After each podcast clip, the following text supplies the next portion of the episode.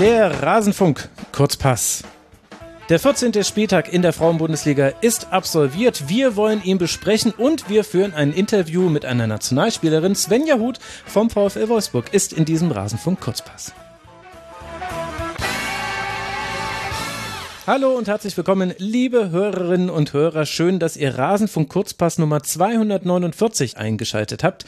Mein Name ist Max Jakob Ost. Ich bin der Edgenetzer auf mastodon punkt social und ich freue mich sehr, dass ihr eingeschaltet habt. Und umso mehr freue ich mich noch, dass ich hier zwei Gäste begrüßen darf, die jetzt mit mir den Spieltag besprechen. Zum einen unsere W M-Korrespondentin, ja, richtig gehört, die auch ihren eigenen richtig, richtig sehr, sehr empfehlenswerten Podcast hat. Becker und Pfeiffer heißt er, und damit habt ihr vielleicht schon erraten, eine von beiden wird hier sein, nämlich Annika Becker. Hallo Annika. Hallo. Ja, wir können Mara ja auch noch mit zur W M nehmen. Mara ist so eine von ganz wenigen Personen, wo ich sagen würde, die gewinnt eher dadurch, wenn sie da nicht noch hinfährt. Die braucht, glaube ja, ich, ich eine Pause. Ja, ich stimme dazu. Ganz liebe Grüße an der Stelle, aber schön, dass du neben deinem eigenen neuen Podcast-Projekt jetzt auch noch hier im Rasenfunk bist. Das ist äh, richtig schön, dich hier zu haben, Annika. Ja, ich freue mich natürlich auch. Und man kann dir überall folgen, als A-Becker auf früff punkt social unter anderem. Und natürlich, liebe Hörerinnen und Hörer, solltet ihr unter dem, hinter dem Mond gelebt haben, ja, unter dem Mond dann vielleicht auch, da leben wir vielleicht alle so ein bisschen, aber hinter dem Mond und nicht mitbekommen haben, was wir mit Annika planen. Annika wird für den Rasenfunk zur Frauen-W M nach Australien fliegen. Das können wir natürlich nur mit eurer Unterstützung finanzieren. Auf rasenfunk.de slash supportersclub könnt ihr Supporterin oder Supporter werden, und wir nehmen das auch mit zum Anlass, euch alle aktiv dazu aufzufordern. Ihr wisst ja, der Rasenfunk, der funktioniert nur, weil viele Menschen von euch da draußen freiwillig etwas bezahlen. Jeder und jede den Betrag, der für ihn oder sie leistbar ist, ohne dass man sich in Schulden stürzt, und dann finanziert sich dieser Rasenfunk aber, sowohl unsere Honorare als auch die für unsere Gäste, und wir hätten es gerne, dass der Rasenfunk wächst. In den letzten zwei Jahren war es eher so ein Stagnieren zu beobachten. Jetzt überlegt euch doch mal, was der Rasenfunk euch im Monat wert ist und überweist uns das, und dann schicken wir davon unter anderem Annika zur Frauen-W M, und das wird ganz fantastisch. Genau, ich äh, verspreche auch, dass ich ganz viele Koala-Bären-Fotos bei Instagram posten werde, wenn ich die Gelegenheit dazu bekomme. Ah, oh, stark. Das ist vom Marketing hier natürlich sehr schlau. Tiere ziehen immer. Koala-Babys hättest du nur noch sagen müssen. Ja, Na. also der, ihr seht es, allein für den Rasenfunk äh, Instagram-Account wird es sich gelohnt haben, liebe Hörerinnen und Hörer.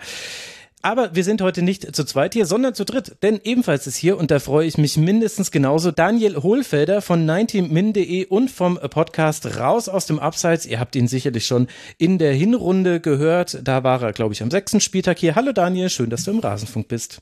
Hallo Max, danke für die Einladung.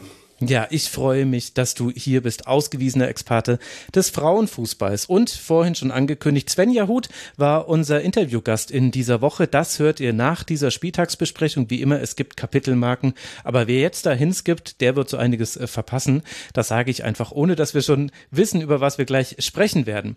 Bevor wir loslegen, noch ein paar Hinweise auf andere Sendungen. Es gibt natürlich auch eine Schlusskonferenz Nummer vierhunderteins zum vierundzwanzigsten Spieltag der Männerbundesliga.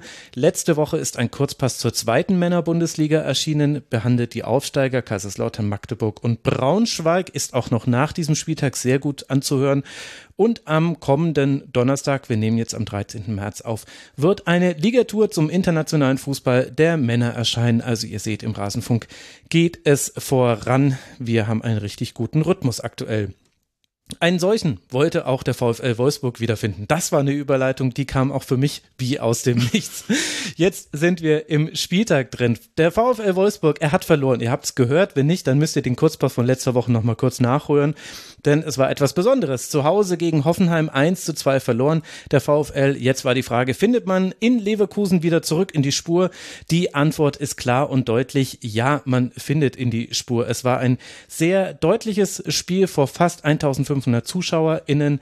Treffen erst äh, Alexandra Popp in der dreizehnten Minute per Kopfball, dann in der sechzehnten Minute noch einmal per Kopfball. Ein wunderschöner Angriff war das. Jule Brandt macht dann kurz nach ihrer Einwechslung in der sechsundsechzigsten Minute das drei zu null. Tabea Basmut trifft zum vier zu null, und in der dreiundneunzigsten Minute darf Leverkusen noch einen Ehrentreffer, wie man dann so sagt, erzielen, über den sie sich auch tatsächlich sehr gefreut haben. Annika, du darfst mal loslegen. Was hat denn der VfL Wolfsburg diesmal besser gemacht, dass man diesmal gewinnen konnte? Naja, sie haben halt so die Basics, die man von ihnen kennt, einfach wieder sehr gut gemacht. Also das, äh, das Gegenpressing und die Angriffe über die Flügel und dass sie das halt ähm, von Anfang an auch geschafft haben, Alex Popp da so gefährlich in Szene zu setzen. Mhm. Das waren alles Sachen, die beim letzten Mal gefehlt haben. Ähm, und es wirkte jetzt auch wieder so, als wenn da mehr, ja, so mehr Dampf dahinter ist, also mehr Energie einfach. Und so sind dann diese Tore zustande gekommen, die ja wirklich zum Teil wunderschön waren. Ich kann es nur noch mal betonen. Daniel, wie haben dir denn die Wolfsburgerinnen gefallen? Ja, mir haben sie sehr gut gefallen, aber ich habe jetzt auch nicht damit gerechnet, dass sie nach dem, nach der Niederlage gegen Hoffenheim auch in Leverkusen so schlecht aussehen.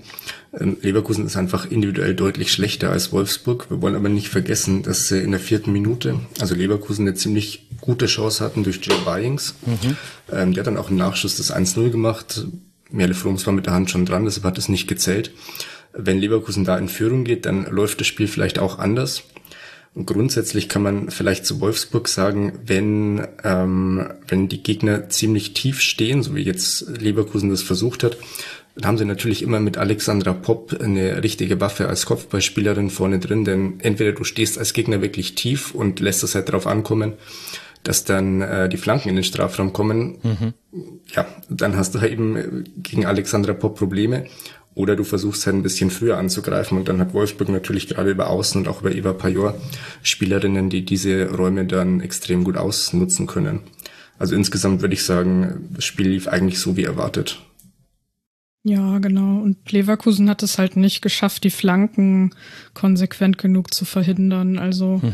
das war so das, genau. was man auch, ähm, also noch so als als äh, zusätzliche Option zu dem, was du jetzt gesagt hast, auch immer mal so beobachten konnte, dass Teams versuchen, das zu machen. Ähm, und ja, das gelingt aber eigentlich keiner, keinem Bundesliga-Team über volle neunzig Minuten. Ähm, und das hat man da in dem Spiel halt auch wieder sehr deutlich gesehen. So, also vor allem halt über die rechte Seite sind sie da schon einfach extrem gefährlich und kommen dann da auch oft durch. Wollte ich gerade sagen, weil du ja Svenja Huth im Interview hast. Genau. Mhm. Über die rechte Seite waren sie in der Anfangsphase richtig stark. Da sind ja auch beide Tore dann über die rechte Seite gefallen. Das zweite Tor hat auch Svenja Huth vorbereitet. Das zweite Tor war übrigens, ähm, finde ich, fast eines der schönsten Tore in der Saison von Wolfsburg. Zumindest dann, wenn man, wenn man den gesamten Spielzug betrachtet. Das waren, glaube ich, vier, viermal ähm, mit einem Kontakt und dann die Flanke mhm. auf Pop und die natürlich dann auch mit dem Kopfball mit einem Kontakt. Äh, das war ein sehr, sehr schöner Spielzug.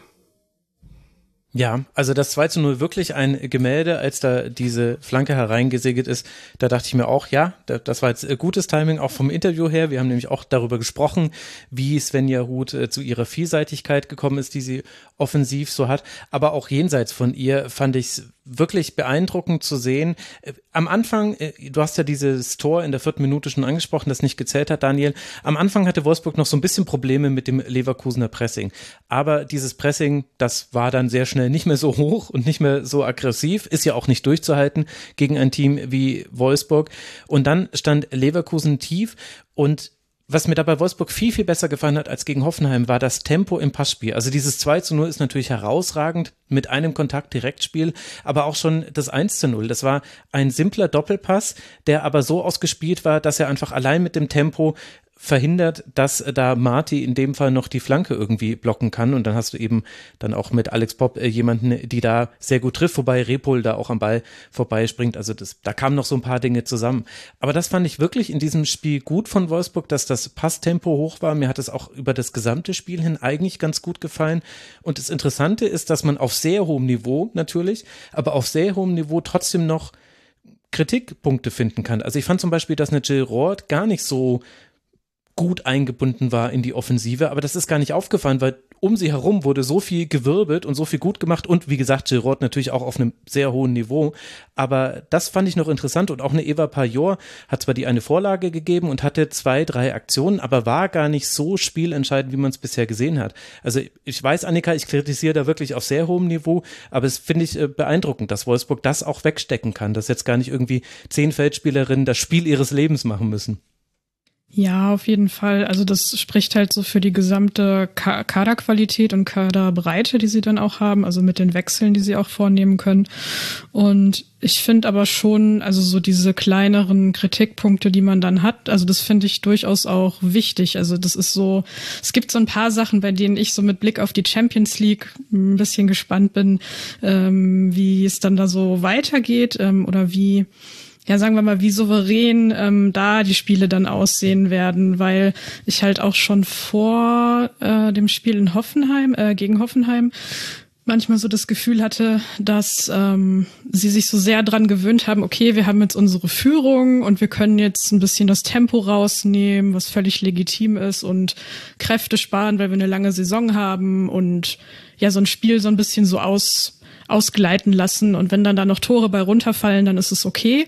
Und man hat dann aber irgendwie, also ich hatte dann immer so den Eindruck, dass sie sich so ein bisschen so, so ein bisschen selbst hypnotisiert haben manchmal und es dann nicht immer geschafft haben, den Hebel wieder so richtig umzulegen. Jetzt haben sie das in dem einen Spiel natürlich dann wieder sehr gut hinbekommen, weil sie da auch echt so einen auf den Deckel gekriegt haben ähm, gegen Hoffenheim und sich jetzt natürlich auch beweisen wollten, ähm, aber ja, also das ist sowas, wo ich mal sehr ein Auge drauf haben werde, wenn es so in die Champions-League-Partien geht, weil da brauchst du dann auch als Wolfsburg, glaube ich, schon so jeden kleinen Prozentpunkt äh, an Leistung.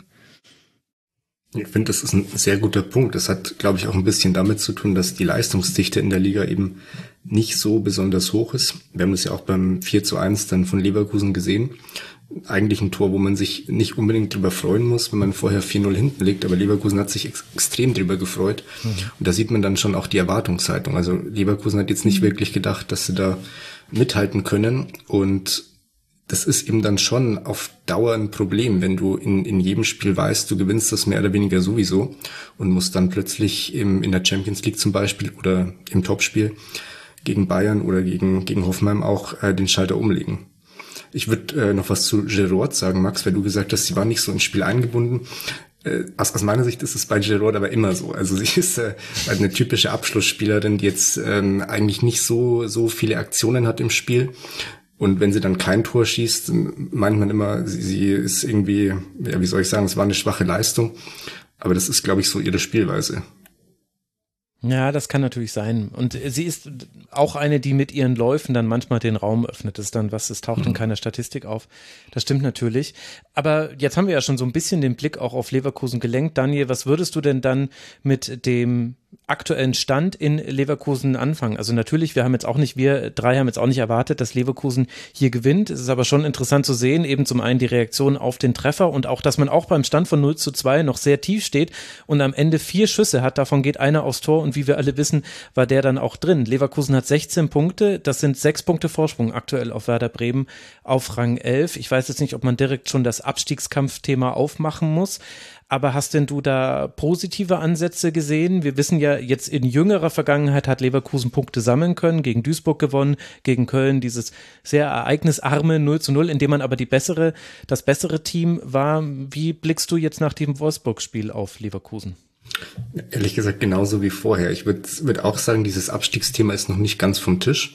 Es sind eben nur sechs Punkte Vorsprung und wenn man mal eine Schwächeperiode hat und jetzt gegen direkte Konkurrenten verliert, dann kann es natürlich nochmal eng werden. Aber so wirklich glaube ich nicht dran, dass Leverkusen noch ähm, unten reinrutscht. Dafür sind sie einfach zu gut. Andererseits sind sie auch zu schwach, um wirklich vorne nochmal anzugreifen.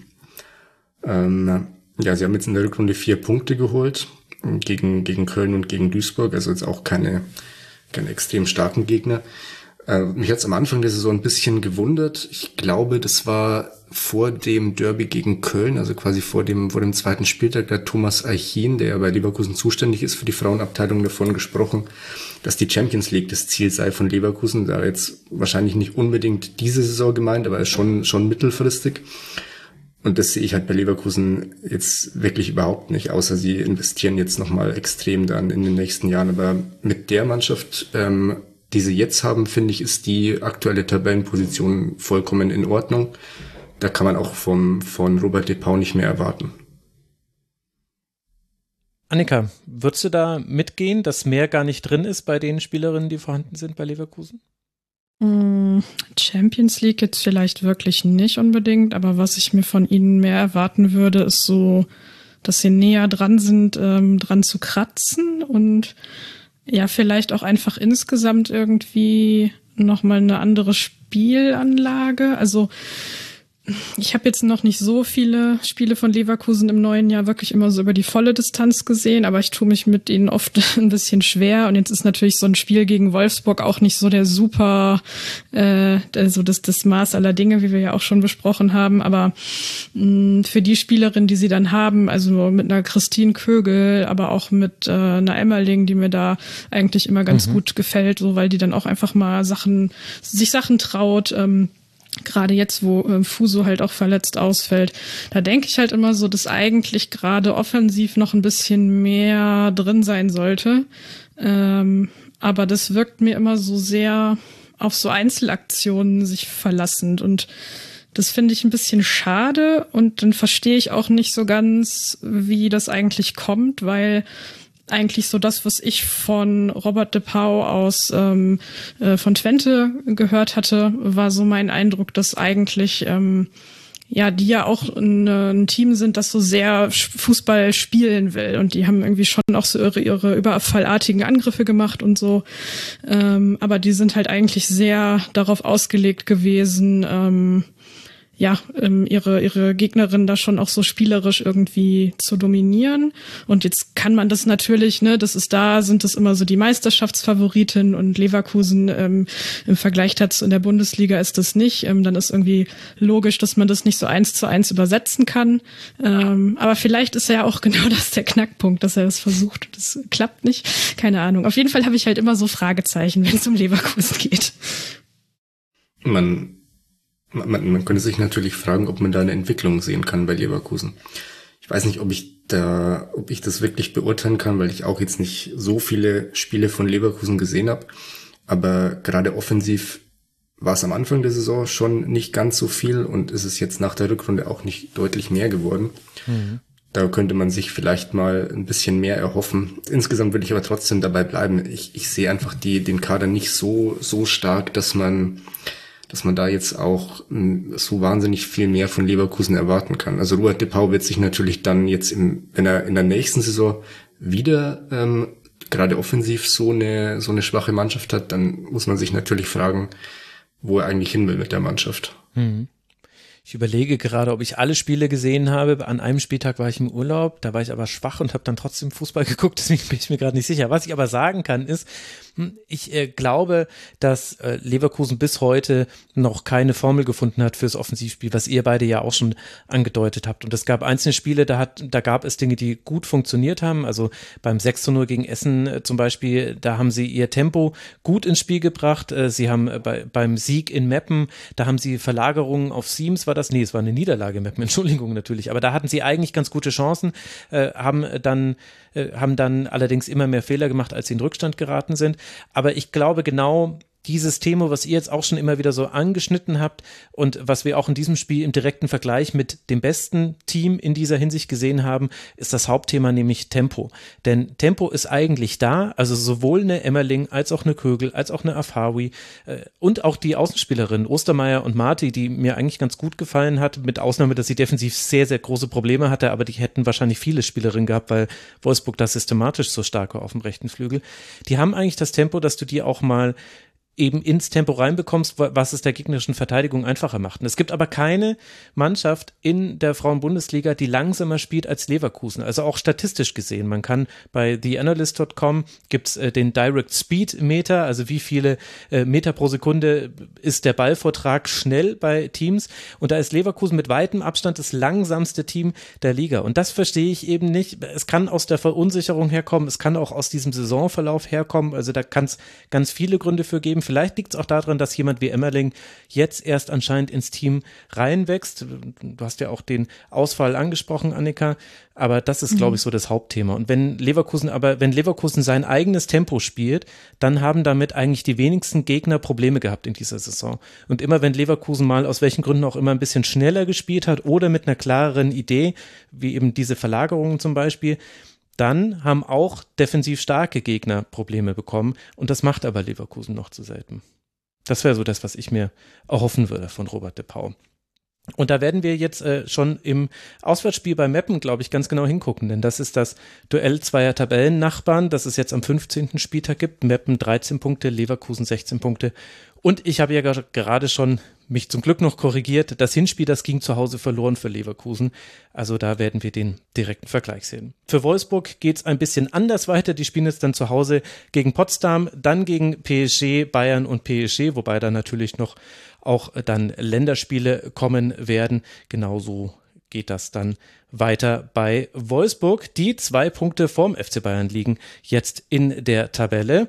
Und das bedeutet, dass der F C Bayern sein Spiel gewonnen hat. Das fand am Freitagabend statt. Vor dreizehnhundert ZuschauerInnen konnte man am Ende dann deutlich mit vier zu null gewinnen. Die Tore haben Sydney Lohmann gemacht in der neunzehnten Minute, Lea Schüller in der sechzigsten Lina Magui dann in der zweiundsechzigsten und Georgia Stanway in der einundsiebzigsten Minute. So sind diese Tore zustande gekommen, Daniel, die dann eben zu einem deutlichen vier zu null geführt, geführt haben. Das ist auch so ein kleines Déjà-vu, denn auch in der Hinserie ging dieses Spiel auswärts genauso aus. Hast du denn Unterschiede gesehen, wenn du jetzt mal Hinspiel und Rückspiel zwischen Duisburg und Bayern vergleichst? Ehrlich gesagt nicht, nicht wirklich. Also Duisburg hat es genau wie im Hinspiel auch versucht, also es war ja auch zu erwarten, äh, vor allem tief zu stehen, kompakt zu stehen, die Räume eng zu machen. Das hat auch, würde ich sagen, mehr oder weniger gut geklappt. Was dann weniger gut geklappt hat, ähm, waren die Umschaltsituationen, da war man einfach zu... zu ungenau, da fehlt dann auch die individuelle Qualität. Ich glaube, es war auch so ein bisschen im Plan, so wie gegen Turbine Potsdam. In Potsdam hat man es geschafft, Sarah Freutl gut ins Spiel zu bringen, die dann immer von der rechten Seite in die Mitte gezogen ist und dann mit langen Bällen hinter die Kette eingesetzt wurde und dann eben ihre drei Tore gemacht hat. Das hätte man wahrscheinlich gegen Bayern auch gerne geschafft, aber dafür war man einfach dann vorne zu ungenau, hat die Bälle viel zu schnell wieder verloren. Ja, und äh, insgesamt, es ist aus Duisburger Sicht, war so ein, so ein typisches ähm, Spiel gegen den Top-Club. Man hat eigentlich kein, keine so, so schlechte Leistung gezeigt, aber am Ende ist dann die individuelle Qualität einfach zu, beim Gegner zu hoch, bei Duisburg noch zu gering, Betonung auf noch. Und äh, gerade wenn man äh, dann in der ersten Halbzeit beim, beim null zu eins durch Sydney Lohmann ähm, so einen großen individuellen Fehler macht, wie äh, Sarah Freudl, wollte im eigenen Strafraum quasi, ich, ich weiß nicht genau, was sie da machen wollte. Sie hat auf jeden Fall den Ball nicht vernünftig geklärt vor die Füße von Sydney Lohmann und dann steht es eins zu null. Und wenn du in München als Duisburg eins zu null zurückliegst, ist es halt schwer. Und ähm, ja, dieses zwei zu null und drei zu null waren dann so fünf Minuten, wo es dann nicht mehr hinten gepasst hat. Und dann war das Spiel natürlich entschieden. Aber insgesamt, ich, ich bin, ich bin ja Duisburg-Fan. Ich bin jetzt nicht unzufrieden mit dieser Leistung, obwohl man eben so klar verloren hat. Ja, zu Freutl nochmal.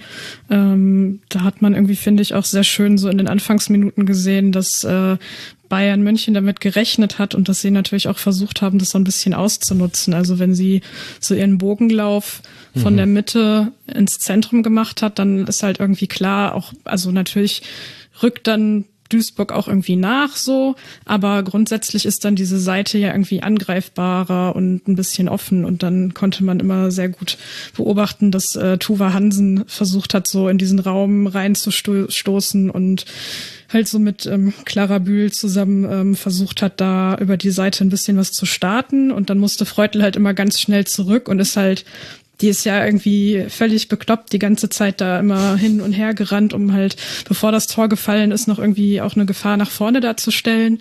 Aber dann funktionierte der Plan halt mit dem Gegentor schon nicht mehr so gut, ähm, weil sie dann insgesamt ein bisschen vorsichtiger agiert sind. Und ich glaube, dann war es so spätestens mit den beiden Verletzungen bei Duisburg dann halt auch so, dass sie halt gesagt haben, okay, wir ähm, müssen jetzt irgendwie eher auf die, auf die Schadensbegrenzung ähm, gucken. Ähm, Ja, also gerade gerade auch, dass Vanessa Fürst äh, dann dann noch ausgefallen ist, das war so, ich glaube so achtunddreißigste, neununddreißigste Mhm. Und davor ist Henriksen ausgefallen und ja, dann dann war irgendwie so diese dieser Plan, den sie sich vorgestellt hatten, kaputt und es ist aber ja natürlich auch sehr mutig, gegen Bayern München das Gleiche versuchen zu wollen wie gegen Turbine Potsdam. Ja, und ich bin mir auch gar nicht sicher, Daniel, du darfst mich gerne korrigieren, aber ich bin mir gar nicht sicher, ob sie wirklich das Identische probiert haben oder ob sie es vielleicht komplett anders ausgeführt haben. Denn was mir aufgefallen ist, da können allerdings auch die Verletzungen eine Rolle gespielt haben. Also gerade der Ausfall von Vanessa Fürst hat da vielleicht auch mit reingewirkt. Aber was mir aufgefallen ist, war, selbst in den wenigen Umschaltmomenten, die es gab, ist oft nur eine Duisburgerin, nämlich die, die den Ball gewonnen hat, wirklich äh, mit Tempo in die gegnerische Hälfte gegangen und die anderen sind gar nicht nachgerückt, weil sie eigentlich sich irgendwie drauf verständigt hatten, nee, nee, wir bleiben jetzt erstmal hier, wir versuchen das Ergebnis zu halten. Also so ein bisschen ähnlich, wie man es auch bei Leverkusen gesehen hat, die eben auch beim Stand von null zu zwei noch sehr tief standen. Ich weiß jetzt nicht, welche Rolle da die Verletzungen gespielt haben, die man definitiv da nicht rausreden kann, aber meiner Meinung nach, ich weiß nicht, ob ich da zu hart bin, aber wenn, also der Plan hätte doch auch nur funktionieren können, wenn da alle Spielerinnen mitmachen und dann eben wirklich man mit dem Mut dann nach vorne geht, dass da auch mehr Spielerinnen mitkommen, dass da Sarah Freutl das alleine nicht lösen kann, ist ja eigentlich auch klar gewesen. Und das fand ich ein bisschen, jetzt muss man nicht problematisieren, das ist halt auch gegen Bayern schwierig, auswärts und so weiter und so fort, aber so richtig kann ich mir eigentlich auch keinen Spielverlauf vorstellen, in dem das klappen hätte können. Also zwei, zwei Sachen dazu. Ja, kann ich mir auch fast keinen vorstellen. Also außer du, man, man schafft es eben sehr lange, die Null zu halten und dann mit einem Konter oder mit einem Standard vielleicht mal vors Tor zu kommen und mit einem Distanzschuss. Ich, ich frage mich, ob das wirklich der Plan war, immer nur mit einer Spielerin dann die Kontersituationen zu suchen oder ob es einfach die Mannschaft nicht umgesetzt hat und dann jeweils die, die einzelne Spielerin, die in der Situation dann mit hätte nach vorne gehen müssen, zu große Angst hatte, dass dann äh, beim Ballverlust vorne äh, hinten zu viele Räume sind. Ähm, aber ich, ich gebe dir recht. Also wenn, wenn, wenn man, wenn man gegen Bayern ein bisschen Entlastung haben will, funktioniert das natürlich nur, wenn man, wenn man auch geschlossen als Mannschaft diese Kontersituationen sucht. Und so war es eben dann auch in den Statistiken ein hartes Spiel am Ende. achtundzwanzig zu eins Schüsse pro F C Bayern, eine vierundvierzig-prozentige Passquote bei Duisburg. Ich will jetzt gar nicht zitieren, wie viele Pässe da tatsächlich nur angekommen sind. Es waren nicht so viele, aber es war eben dann auch von der anderen Seite betrachtet her, Annika, ein souveränes Spiel vom F C Bayern, wo man sehen konnte, dieses Hochschieben der Außenverteidigerin zum Beispiel, Hansen und Rall war das in dem Spiel. Simon ist ja ausgefallen mit einer Muskelverletzung, plus eine zurückgekehrte Lina Magul und die immer gleich gut spielende Georgia Stanway, die immer ihre Aktionen hat. Das alleine entwickelt schon so eine Wucht, dass da wahrscheinlich auch andere Teams sich schwer getan hätten gegen den F C Bayern an diesem Abend. Ja, auf jeden Fall. Ähm, wer mir jetzt ähm, auch noch mal sehr aufgefallen ist, war ähm, Vigo Stottier, mhm. ähm, weil sie ständig in der Situation war, dass es halt diesen, ja, diesen Duisburger Block im Prinzip vor ihr gab und ähm, Bayern so die Defensivlinie an der Mittellinie im Prinzip hatte und sie dann mit ähm, Kumagai eigentlich so in der Situation war, okay, wir müssen jetzt irgendwie schauen, wie wir die ganze Sache in Bewegung bringen und ähm, die Offensive ankurbeln. Und ich meine, man, man weiß ja inzwischen auch einfach, was sie für eine gute Passspielerin ist, aber ich fand in dem Spiel konnte man das nochmal so ganz besonders sehen, eben weil ganz oft nicht so richtig viel Platz war und trotzdem kommen ihre Bälle halt fast immer an, mhm. ähm, und dann so in den Lauf äh, von Lohmann zum Beispiel oder auch Magul, ähm, dass die dann halt im weiteren Verlauf auch wieder was damit machen können. Also das ähm, ist sehr, sehr wertvoll natürlich, wenn du dann so äh, das Spiel machen musst und gegen so eine ja tiefe Defensive agieren musst. hundertzehn von hundertzwanzig Pässen hat sie an die Mitspielerin gebracht und eben Daniel damit den Druck auch konstant eigentlich hochgehalten. Also das war, der F C Bayern hat das schon in diesem Spiel ganz gut umgesetzt bekommen, einen tiefen Gegner zu bespielen. Ja, absolut. Also sie haben's, sie sind ruhig geblieben, haben den Ball ähm, gut, gut laufen lassen, hätten vor dem Tor noch ein bisschen effizienter sein können, sind auch oftmals dann an der starken Mahmutovic gescheitert. Ich würde auch ähm, Vigo Stottier mal hervorheben, weil sie in dieser Saison wirklich einfach herausragend spielt. Sie ist ähm, defensiv sowieso, ja gut, man muss jetzt sagen, gegen Duisburg nicht so oft gefordert, aber auch in den in den schwierigen Spielen defensiv äh, steht sie bombensicher und sie ist eben eine hervorragende Aufbauspielerin. Gegen Duisburg jetzt weniger lange Diagonalbälle, weil Duisburg eben so so tief stand, aber das ist äh, irgendwie eine, eine Stärke von ihr, die ich fast bei keiner anderen Spielerin, zumindest in der Bundesliga, so so sehe, keine Abwehrspielerin. Ähm, ich muss, ich würde bei Bayern gerne, wenn ich jetzt schon mal die Möglichkeit habe, über Bayern zu sprechen, äh, Maxi Real hervorheben. Mhm. Ich würde Maxi Real, ähm, sie hat ja letztes Jahr zehn Tore geschossen. Ich, ich finde, sie müsste ein bisschen weiter vorne spielen bei Bayern. Das, ähm, sie ist auf, als Rechtsverteidigerin ein bisschen, also einerseits verschenkt, weil sie so eine, aus meiner Sicht eine extrem starke Dynamik hat, eine extreme Athletik. Ich, ich sehe da kaum eine Spielerin, die da wirklich mithalten kann, wenn sie mal ins Laufen kommt.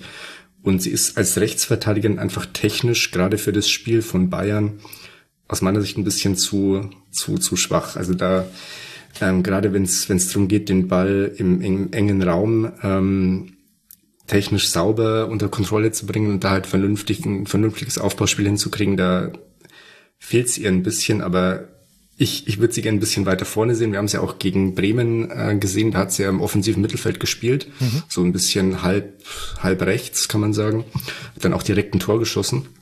Also ich könnte mir vorstellen, dass es noch eine richtige Waffe werden könnte, die man jetzt noch nicht so richtig sieht. Aber für mich ist es eine total unterschätzte Spielerin, die auf der falschen Position spielt. Kommt natürlich auch durch äh, den Ausfall von Caro Simon wahrscheinlich zustande und durch die Rückkehr natürlich. Von Lina Magul. Es ist, es ist eng auf dem Bayern-Spielfeld, weil da viele andere gute Spielerinnen spielen. Aber ja, sehr, sehr guter Hinweis, vor allem natürlich auch im Vergleich mit der Vorsaison mit den zehn Treffern.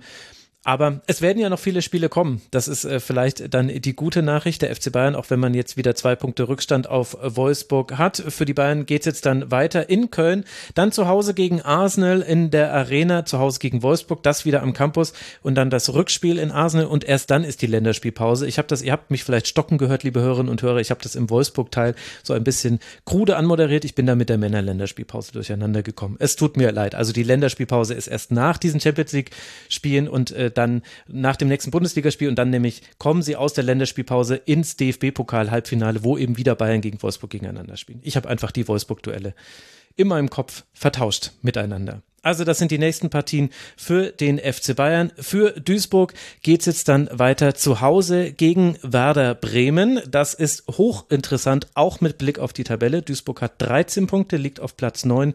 Werder Bremen hat zehn Punkte und liegt auf Rang elf, hat allerdings aktuell auch ein Spiel weniger. Warum, wieso, weshalb das schon wieder der Fall ist, reden wir heute auch noch drüber. Das scheint ja so ein bisschen der rote Faden von vielen Rasenfunksendungen aktuell zu werden, dass eben Spiele abgesagt werden in der ersten Frauen-Bundesliga. Zuerst wollen wir aber blicken auf das Team, das jetzt zumindest zwischenzeitlich auf Rang drei springen konnte, nämlich die T S G aus Hoffenheim vor etwas mehr als sechshundert ZuschauerInnen. Gegen den S V Meppen war es, Annika, so ein typisches Spiel, wie es gegen Meppen oft ist in dieser Saison. In der ersten Hälfte tun sich die Gegnerinnen von Meppen oft noch schwer und wenn dann das eins zu null gefallen ist, dann kann allerdings auch noch mehr passieren. In dem Fall war es so, Chantal Hagel macht in der dreiundfünfzigsten Minute das eins zu null. Krumbiegel dann in der einundsechzigsten und fünfundsechzigsten Minute gleich zwei Treffer zum zwei zu null und drei zu null und Katharina Naschenweng darf dann in der achtundsiebzigsten Minute noch ein vier zu null drauflegen, das dann diesen Sieg so deutlich macht, wie das Spiel auch war. Oder gibt es da irgendwelche, na, eigentlich widersprechen kannst du da nicht. Also wie hat es Hoffenheim geschafft, seine Stärke wieder so gut auf den Platz zu bringen? Ich meine, zusammen mit dem Wolfsburg-Sieg letzte Woche, vierter Sieg in Folge jetzt. Ja, also das ist echt äh, der Hammer, wie die ähm, aus der Winterpause rausgekommen sind. Ähm, und ja, also es ist so, natürlich so, dass gegen Meppen so die erste Hälfte ist immer so ein Geduldsspiel. Ähm, manchmal gibt's dann da Gegnerinnen, die dann anfangen, selber ein bisschen hektisch zu werden und dann hat Meppen manchmal Glück gehabt und äh, daraus dann auch was entwickeln können, aber das war jetzt äh, bei dem Spiel halt gar nicht der Fall. Also ich fand, Hoffenheim hat das wirklich sehr, sehr souverän gemacht ähm, und das einfach die ganze Zeit immer konsequent irgendwie versucht zu bespielen. Sie hatten ja auch irgendwie vorher schon ihre Chancen, ähm, die dann aber nicht genutzt wurden und dann äh, ging es dann aber mit dem ersten Tor, wie du schon sagtest, halt los und ich finde, dass äh, ihnen natürlich auch diese Rückkehr von Krumbiegel jetzt mal so ab, ab, abgesehen von den beiden Toren sehr, sehr gut tut, weil mhm. sie halt einfach so ein richtiger Unruheherd ist da ähm, auf ihrer Seite und ähm, ja auch so ein bisschen so eine freche Spielerin ist, also hat natürlich eine gute Geschwindigkeit, ähm,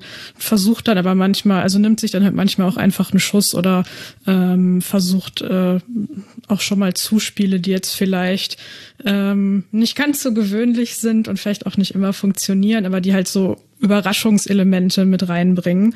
Und ähm, das ist dann natürlich, wenn du ja gegen so ähm, doch irgendwie leidenschaftlich verteidigende Mappenerinnen spielst, ähm, auch eine gute Waffe, die man dann da hat.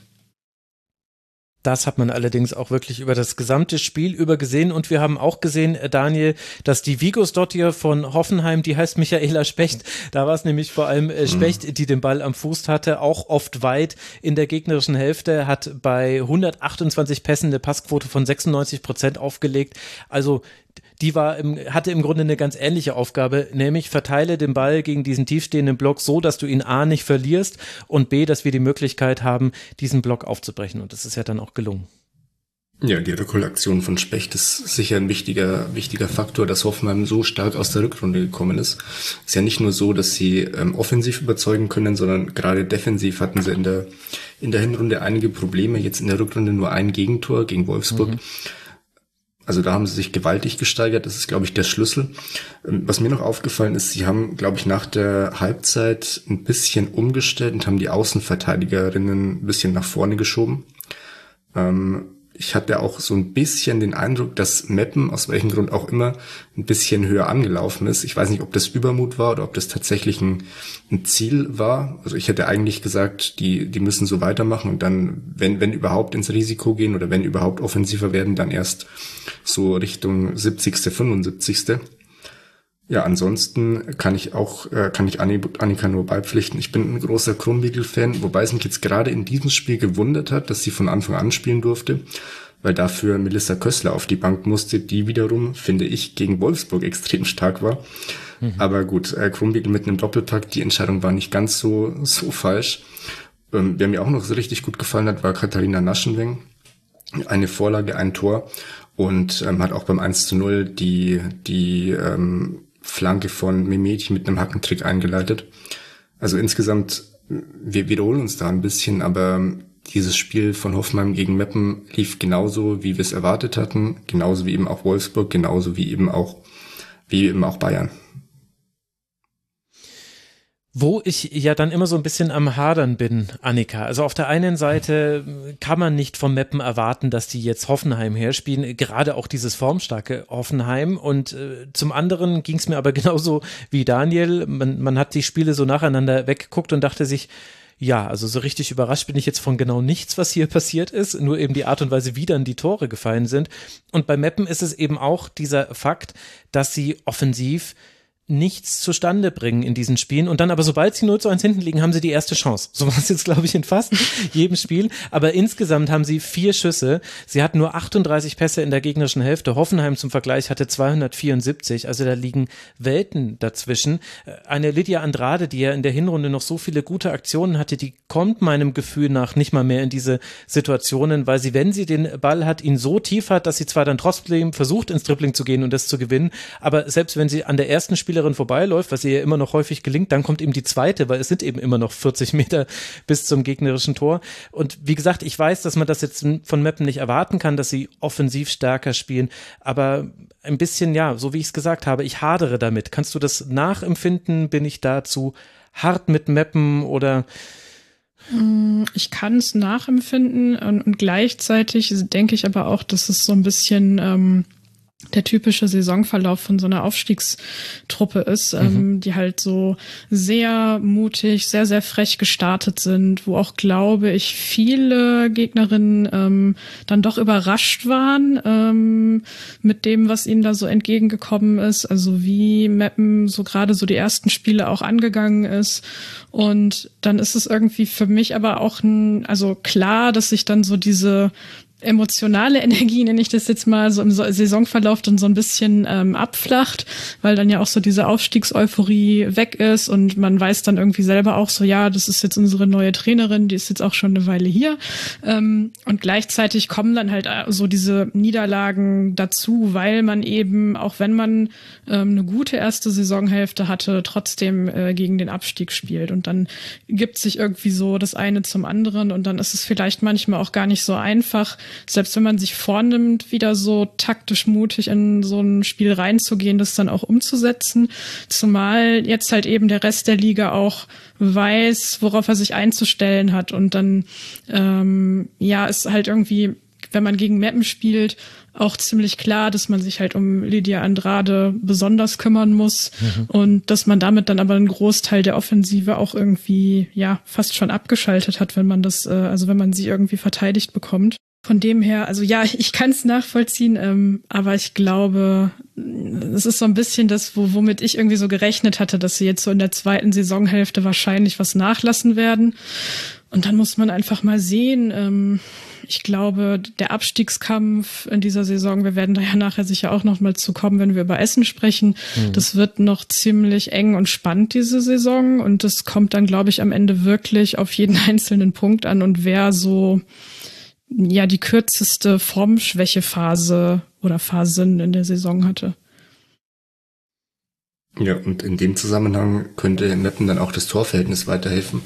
Sie haben das beste Torverhältnis ja. der letzten fünf Mannschaften.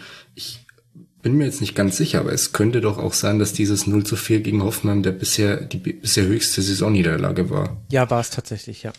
Ja, ja, also grundsätzlich würde würd ich schon sagen, es ist so eine Grundregel, die Mannschaft, die defensiv am stärksten steht im, im Abstiegskampf, hat auch die besten Chancen, dann am Ende drin zu bleiben. Andererseits ist es natürlich schon so, wie du sagst, also wenn man diese Defensivstärke nicht beibehalten kann, dann ist es natürlich schwierig, plötzlich mehr Tore zu machen, weil offensiv ist das schon wirklich nicht viel. Es sind ja auch erst äh, zehn Tore, die Meppen geschossen hat. Ja, wie Annika sagt, es wird eine ganz, ganz spannende, ganz spannender Abstiegskampf und am Ende sind dann auch, aber auch nicht die Spiele entscheidend gegen Mannschaften wie Hoffenheim, sondern die direkten Duelle. Hm. Ja, also alles, was ihr, was ihr sagt, stimmt. Was mir noch zusätzlich aufgefallen ist, aber das weiß ich auch nicht, ob das auch so eine typische Sofa-Beobachtung ist, aber ich habe das Gefühl, auch konditionell lässt Meppen in der zweiten Hälfte öfter mal nach. Es wäre auch erklärbar, weil du hast wenig den Ball, du läufst ihm viel hinterher, mhm, du hast viel Defensivarbeit zu machen. Ich glaube, Bell hat es im Forum auch beobachtet und äh, niedergeschrieben. Muss man aber auch nicht problematisieren, weil ihr habt ja recht, es wird dann auf die direkten Duelle ankommen und da kommen ja noch so einige, also Meppen wird noch spielen, unter anderem, also jetzt gegen Leverkusen, das hatte ich ja schon vorhin beim Leverkusen-Spiel angekündigt, aber dann in Potsdam, in Bremen, zu Hause gegen Duisburg, also da kommen auf jeden Fall noch mindestens drei, wenn wir Leverkusen mit reinrechnen, vier Gegner auf Augenhöhe und vielleicht spielerisch sind die tatsächlich alle auf Augenhöhe mit Meppen. Und das, was ihr gesagt habt mit der Defensive, stimmt natürlich auch und ist eigentlich das beste Gegenargument gegen alles, was ich hier gefordert habe. Denn im ersten Moment geht es darum, wenige Tore zu kassieren und das kann, könnte tatsächlich den Unterschied machen. Nur Werder Bremen hat aktuell noch ein besseres Torverhältnis da hinten drin und da reden wir nur von einem Treffer. Also das stimmt schon, was ihr sagt. Wir gucken uns das an, wie es weitergeht. Für Meppen für, und für Hoffenheim geht es jetzt auch weiter. Jetzt dann mit Stefan Lerch als Trainer. Das war noch interessant. Das wollte ich noch kurz erwähnt haben. Im Vorlauf hat Magenta Sport ein Interview mit Nadine Reuser geführt. Und da hat sie darüber gesprochen, dass Stefan Lerch auch schon Input gegeben hätte. Also wir hatten ja über diese etwas ungünstige, zumindest nach außen hin ungünstige Konstellation gesprochen, dass er erst noch die U neunzehn Saison des Männerteams der T S G zu Ende gecoacht hat. Er hat aber wohl unter anderem wohl den Input gegeben, am Pressing zu arbeiten und das ist ja auch was, was viel besser funktioniert hat bei Hoffenheim jetzt in der Rückrunde, ein Teil dieser Erfolgsserie ist. Das heißt, vielleicht ist von intern gesehen dieser Übergang jetzt dann hin zu Stefan Lerch mit Nadine Reuser als Co- wieder als Co-Trainerin nicht ganz so groß, wie er von außen wirkt. Wir werden aber natürlich ein genaues Auge drauf haben. Wehe, das Pressing funktioniert jetzt nicht im nächsten Spiel. Dann ist Stefan Lerch schuld. Ja, man hatte das ja bei dem Pokalspiel von Hoffenheim gegen Bayern, mhm. ähm, wenn man da sich die Interviews rund um das Spiel angehört hat und so ein bisschen auf die Zwischentöne gehört hat von dem, was Julia Simic da so erzählt hat, dann klang das da ja auch schon durch. Ähm, also sie hatte mit ihm wohl irgendwie auch gesprochen rund um das Spiel und es klang für mich dann so wie, der guckt sich das schon alles die ganze Zeit auch genau an und ähm, ist da auch irgendwie so mit involviert. Was für mich jetzt nichts äh, von der Leistung von Nadine Reuser wegnimmt, aber ich äh, denke, das spricht dann dafür, dass der Übergang da wahrscheinlich sehr fließend sein wird. Das stimmt. Und Julia Simic wiederum war da auch sehr gut informiert. Nicht nur, weil sie Stefan Lerch kennt, sondern weil sie auch, ich glaube, noch den aktuellen Marketingleiter von Hoffenheim kennt. Bei dem hat sie ihr erstes Praktikum gemacht. Hat sie, glaube ich, auch rund in dieser Halbzeit hat sie das auch gesagt. Also die Drähte zu Hoffenheim, die sind sehr eng bei Julia Simic. Das stimmt wohl. Für Freiburg, äh, Entschuldigung, für Hoffenheim geht es jetzt nach Freiburg, so wollte ich es sagen. Hoffenheim ist auf Rang drei gehüpft, jetzt allerdings zwischenzeitlich, denn Eintracht Frankfurt konnte sein Spiel noch nicht absolvieren. Die Eintracht hat die Möglichkeit, sich diesen Rang drei zurückzuholen. neunundzwanzig Punkte haben aktuell beide Teams und eben die Eintracht noch ein Spiel weniger. Bevor wir aber darüber auch noch kurz sprechen wollen, dass wieder zwei Spiele ausgefallen sind, lasst uns noch über das letzte Spiel sprechen, das auch stattgefunden hat, und das hat hat in Essen stattgefunden, vor etwas mehr als tausend ZuschauerInnen, und genau jenen S C Freiburg mit beinhaltet, den ich gerade schon angesprochen habe. Es war ein sehr, sehr enges Spiel mit sehr vielen Chancen, und Essen hat es am Ende geschafft, aus siebenundzwanzig Prozent Ballbesitz ein zwei zu eins herauszuspielen. Wie sind die Tore gefallen? Ist einfach zu sagen, langer Pass auf Ramona Maier, die ist durch, bleibt dann extrem cool, macht zweimal das Tor, einmal in der siebenundvierzigsten., einmal in der siebenundfünfzigsten. Minute. Zwar kann Stein noch in der einundsechzigsten. Minute verkürzen, aber mehr, Annika, passiert in diesem Spiel nicht, und deswegen holt Essen drei sehr wichtige Punkte. Ja, und damit hattet ihr dann eure Spieltagsüberraschung, würde ich sagen. ähm, also ich zumindest habe damit vorher nicht unbedingt gerechnet, ähm, und auch so wie der Spielverlauf war, ähm, Äh, ging uns allen auf der Tribüne, die es mit Essen halten, war doch zwischenzeitlich sehr die Pumpe. Ähm, nee, aber ähm, war sehr, sehr spannend tatsächlich. Also weil eigentlich, ähm, du hast es ja schon gesagt, so Freiburg, die hatten ähm, viel, viel mehr vom Spiel und vom Ball und hatten ja auch einfach riesige Chancen. Mhm. Ähm, da, also hatte entweder Freiburg Pech oder Essen Glück, je nachdem, mit wem man es hält, ähm, dass da die Tore nicht gefallen sind. Also es gab irgendwie auch ein, ich meine, einen Alu-Treffer und einmal ähm, einfach sehr viel Gewusel da so im Strafraum. Ähm, also es hätte auch wirklich anders ausgehen können. Und so spätestens mit dem Anschlusstreffer war es dann halt auch wirklich so, okay, das... Ähm, Dass das eigentlich alle eher damit gerechnet haben, das wird jetzt noch ein Unentschieden, so vom Gefühl her. Ähm, genau. Aber ja, also ich hatte vorher mir so gedacht, wenn, wenn wir jetzt wieder so in das Spiel reingehen, wie Essen das manchmal komischerweise macht, dass sie dann irgendwie auf die Idee kommen, hoch zu verteidigen und hoch anzulaufen, dass es dann eher nichts wird, weil das halt sowas ist, was ähm, Freiburg sehr in die Karten spielen würde. Ähm, haben sie aber nicht gemacht. Also ähm, Freiburg dann doch immer erstmal so ein Stück kommen lassen, und dann ist die S G S irgendwie ein bisschen besser darin, das zu verteidigen, ähm, haben dann trotzdem immer noch ihre Unsicherheiten und Fehler, aber mit Kontersituationen sieht die Sache halt immer noch anders aus. Und genau, dann waren die beiden Tore tatsächlich ja ähm, ja sehr, sehr einfach, könnte man jetzt so aus der, ähm, ich nenne es jetzt auch die Sofa-Perspektive äh, äh, sagen, weil eigentlich so ein langer Ball und dann ist irgendwie eine Spielerin durch. Also da, da denke ich dann immer so, dass man das irgendwie verteidigen können sollte als S C Freiburg. Ähm, aber natürlich von Ramona Maier auch wirklich sehr stark gemacht. Ja. Hm. Ja, Daniel, ist es zu verteidigen? Ich meine, also zumindest beim eins zu null fand ich, hätte es schon die Zeit gegeben zu staffeln. Also Steuerwald und Stegemann standen zu zweit gegen Ramona Maier, und dann hätte sich eine von beiden fallen lassen können. Beim zweiten Pass von Debitzki, da fand ich es schwieriger, weil der kam sehr schnell gespielt. Da ist es kaum möglich zu reagieren.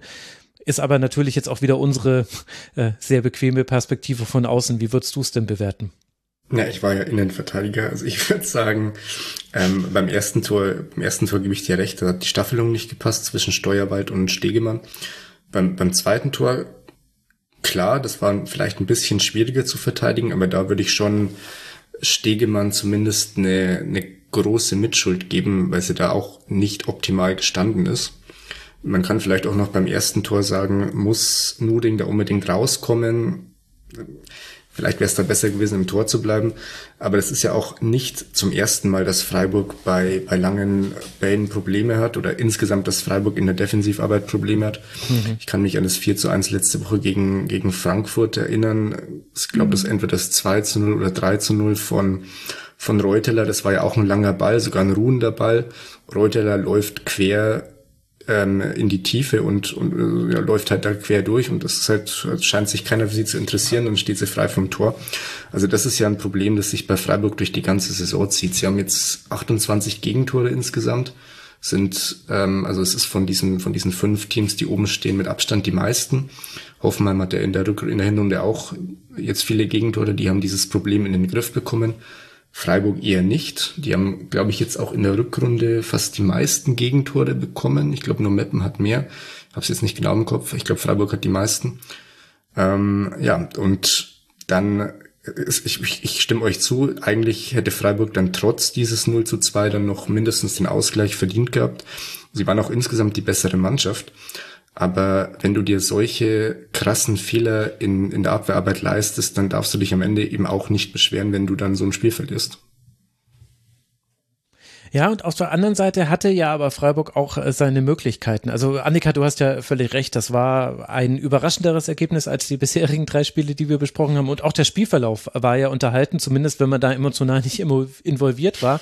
Also auch Freiburg hat es ja zum einen geschafft, hinter die Kette zu kommen. Das waren halt nur sehr oft dann Abseitssituationen, bei denen jetzt nicht immer eindeutig aufzulösen ist, ob es auch Abseits war. Ist auch egal, weil wenn die Linienrichterassistentin, die Schiedsrichterassistentin, so ist es korrekt, auf Abseits entscheidet und die Schiedsrichterin pfeift, dann ist es eben Abseits, aber man hat das geschafft. Man hatte, du hast den vorhin schon angesprochen, den Lattentreffer von Schasching. Generell hatte Schasching zwei, drei sehr gute Chancen. Du hattest eine irre gut herausgespielte Chance in der dreiundfünfzigsten Minute, wo Judith Steinert komplett frei steht, zentral vor dem Tor und einfach den Ball nicht aufs Tor bekommt. Also es gab diese viele Chancen, die dich so viele Nerven gekostet haben, was ja auch zeigt, beim S C haben auch viele Dinge funktioniert. Es sollte halt aus diversen Gründen nicht sein, unter anderem auch, weil man sich eben diese beiden Gegentreffer einkassiert hat.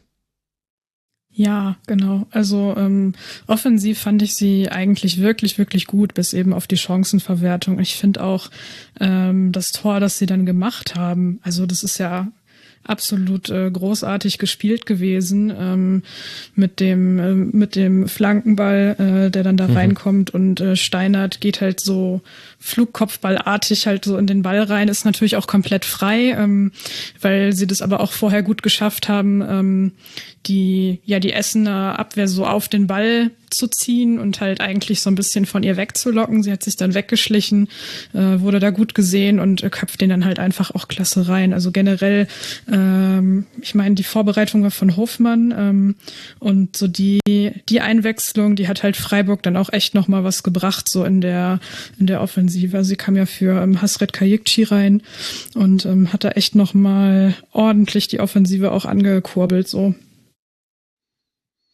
Das stimmt und dazu gehört auch, dass man noch erwähnen muss, dass Freiburg nur vier Feldspielerinnen auf der Bank hatte. Also am Ende kam dann auch jede Feldspielerin zum Einsatz, inklusive Kim Fellhauer, die jetzt ihr Comeback gegeben hat, hat zuletzt vor elf Monaten gespielt. Mehrere Kreuzbandrisse hatte sie schon in ihrer Karriere.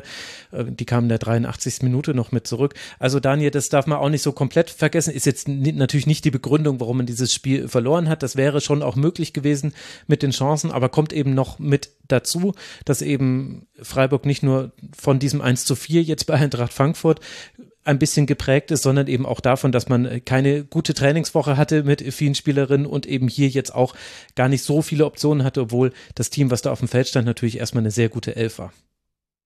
Ja, absolut. Und wir hatten ja jetzt schon über Meppen gesprochen und über Leverkusen gesprochen, die vielleicht defensiv durchaus gut stehen, aber wo es eben offensiv hapert, bei Freiburg ist es umgekehrt. Grundsätzlich meint man natürlich, dass es ein bisschen einfacher ist, erstmal defensiv sicher zu stehen und dann aus so einer sicheren, aus, von so einer sicheren Basis aus dann anzufangen, das Offensivspiel dann zu verbessern. Insofern ähm, hat Freiburg, glaube ich, schon ganz gute Voraussetzungen, jetzt im Laufe der Saison und vor allem dann in der nächsten Saison nochmal einen Schritt nach vorne zu machen. Sie haben ja auch mit allen wichtigen ähm, Spielerinnen, die alle relativ jung noch sind, verlängert. Sie haben mit Theresa Merck, glaube ich, schon auch eine tolle Trainerin. Also grundsätzlich will ich Freiburg auf gar keinen Fall schlecht machen. Ich, es, es ist halt nur trotzdem ärgerlich, dass man dann so ein Spiel, wie ihr ja gesagt habt, obwohl man deutlich besser ist, obwohl man auch sehr viele Chancen hat, dann trotzdem verliert, weil man einfach so, so leichte Gegentore fängt. Ja, das Positive für Freiburg ist, es ist in der Tabelle nicht so viel passiert. zweiundzwanzig Punkte sind zwölf Punkte Vorsprung auf den Abstieg und man hat aber auch schon sieben, beziehungsweise je nachdem wie Frankfurt spielt, sogar zehn Punkte Rückstand auf die Champions League. Das heißt, man kann sich das auch erlauben, jetzt auch ein bisschen zu probieren, vielleicht auch eine Schasching noch, noch besser zu integrieren. Ich finde, sie ist jetzt schon sehr gut integriert dafür, dass sie erst im Winter gekommen ist. Also da ist jetzt quasi Freiburg auch in einer komfortablen Situation, die sich die S G S wünschen würde, Annika, um nochmal auf äh, Essen zurückzukommen. Äh, Man hat jetzt drei Punkte geholt, damit die Punkte fünfzehn, sechzehn und siebzehn. Sieben Punkte Vorsprung auf Werder sind es. Ich meine aber vorhin herausgehört zu haben, dass du in dem engen Abstiegskampf, den du prophezeit hast, auch Essen noch so ein bisschen mit reindenkst? Äh, naja, ich bin, glaube ich, grundsätzlich immer sehr äh, skeptisch oder vorsichtig bei sowas. Das Ding ist halt, dass Essen jetzt die nächsten beiden Spiele von dem Vorsprung wieder ein bisschen was verlieren könnte, ähm, weil, ach, jetzt weiß ich es gerade nicht mehr im Kopf, aber weil die beiden nächsten Gegner ähm, Frankfurt und Hoffenheim auswärts. Genau, ähm, das ist halt so, also da kann man jetzt nicht unbedingt damit rechnen, dass man da was mitnimmt und dann, ja, kann es halt äh, wieder sein, dass andere aufholen. Also man hat jetzt natürlich erstmal ein Polster, das eine sehr, sehr gute Ausgangsposition so für die, ja, so für die letzte Saisonphase gibt, ähm, aber ähm, man muss halt mal sehen, also es gibt halt zwischendurch immer mal so diese Leistungsschwankungen, mit denen man nicht so wirklich rechnet, ähm, wie zum Beispiel beim Pokal aus gegen Leipzig. Mhm. Ähm, ja, und es, also es ist halt auch einfach ja eine sehr, also eine sehr junge Mannschaft und deswegen gehört es dann auch dazu, dass vielleicht irgendwie mal mehr Leute gleichzeitig einen schlechten Tag haben und Sachen dann mal nicht so gut laufen. Ähm, aber so grundsätzlich Ähm, hat man jetzt, finde ich, eine sehr gute Achse da so gefunden. Ähm, also halt mit Maier und Endemann, aber auch Kowalski und Piljic haben sich da jetzt so für den Moment richtig äh, festgespielt und auch zu Recht. Und ähm, dann hinten Meißner, Ostermeier und Sophia Winkler und alles drumherum. Da gibt's dann immer mal so ein bisschen Variationen, je nachdem, wer gerade vielleicht auch irgendwie besser drauf ist. Aber man hat jetzt halt erstmal so dieses Grundgerüst. Naja, und jetzt muss man halt Ähm, ja, gucken, dass man noch äh, äh, Punkte mitnimmt, um so möglichst bald halt so dieses Polster dann so weit auszubauen, dass es dann auch reicht. Aber wie gesagt, ich bin immer so ein bisschen skeptisch und ich rechne eigentlich auch damit, dass es noch mindestens irgendeinen Ausrutscher in der Saison geben wird, weil das irgendwie so, so irgendwie so in die Saison passen würde, so wie sie auch angefangen hat. Ja, das ist natürlich wahr. Wer sich nicht mehr erinnert, aus den ersten sechs Spielen nur einen Sieg geholt und ansonsten zum Teil sehr deutliche Niederlagen. null vier, null vier, null sechs, zwei zu fünf. Naja, ich will jetzt nicht wieder in alten Wunden bohren. Stattdessen, Annika, kannst du uns noch erzählen, es gab ein ganz besonderes Jubiläum von einer Person, die, wenn ich mich nicht verrechnet habe, seit sechsunddreißig Jahren bei der S G S ja. in unterschiedlicher Funktion tätig ist. Ja, das ist äh, Kirsten Schlotti-Schlosser. Das ist die Co-Trainerin. Ähm, Die wurde vor dem Spiel geehrt für ihr vierhundertstes Bundesligaspiel als Trainerin. Ähm, ist seit neunzehnhundertsiebenundachtzig im Verein, ähm, hat damals halt noch, also damals noch als Spielerin, ähm, hat noch für die für die S G S äh, gespielt und ist dann so irgendwann ähm, rübergewechselt halt in den TrainerInnenstab und ja, ist äh, ein ziemliches Urgestein und auch einfach, also wenn man im Stadion ist und äh, so dieses ganze Geschehen da auf der Bank beobachtet oder auch mal bei einem Training war und sich das anguckt, dann weiß man ziemlich schnell, was das für eine wichtige Person in diesem Verein ist, so mit ihrer ganzen Art ähm, und genau, die wurde geehrt, das war sehr, sehr toll. Ähm, es war auch ein bisschen Familie von ihr da.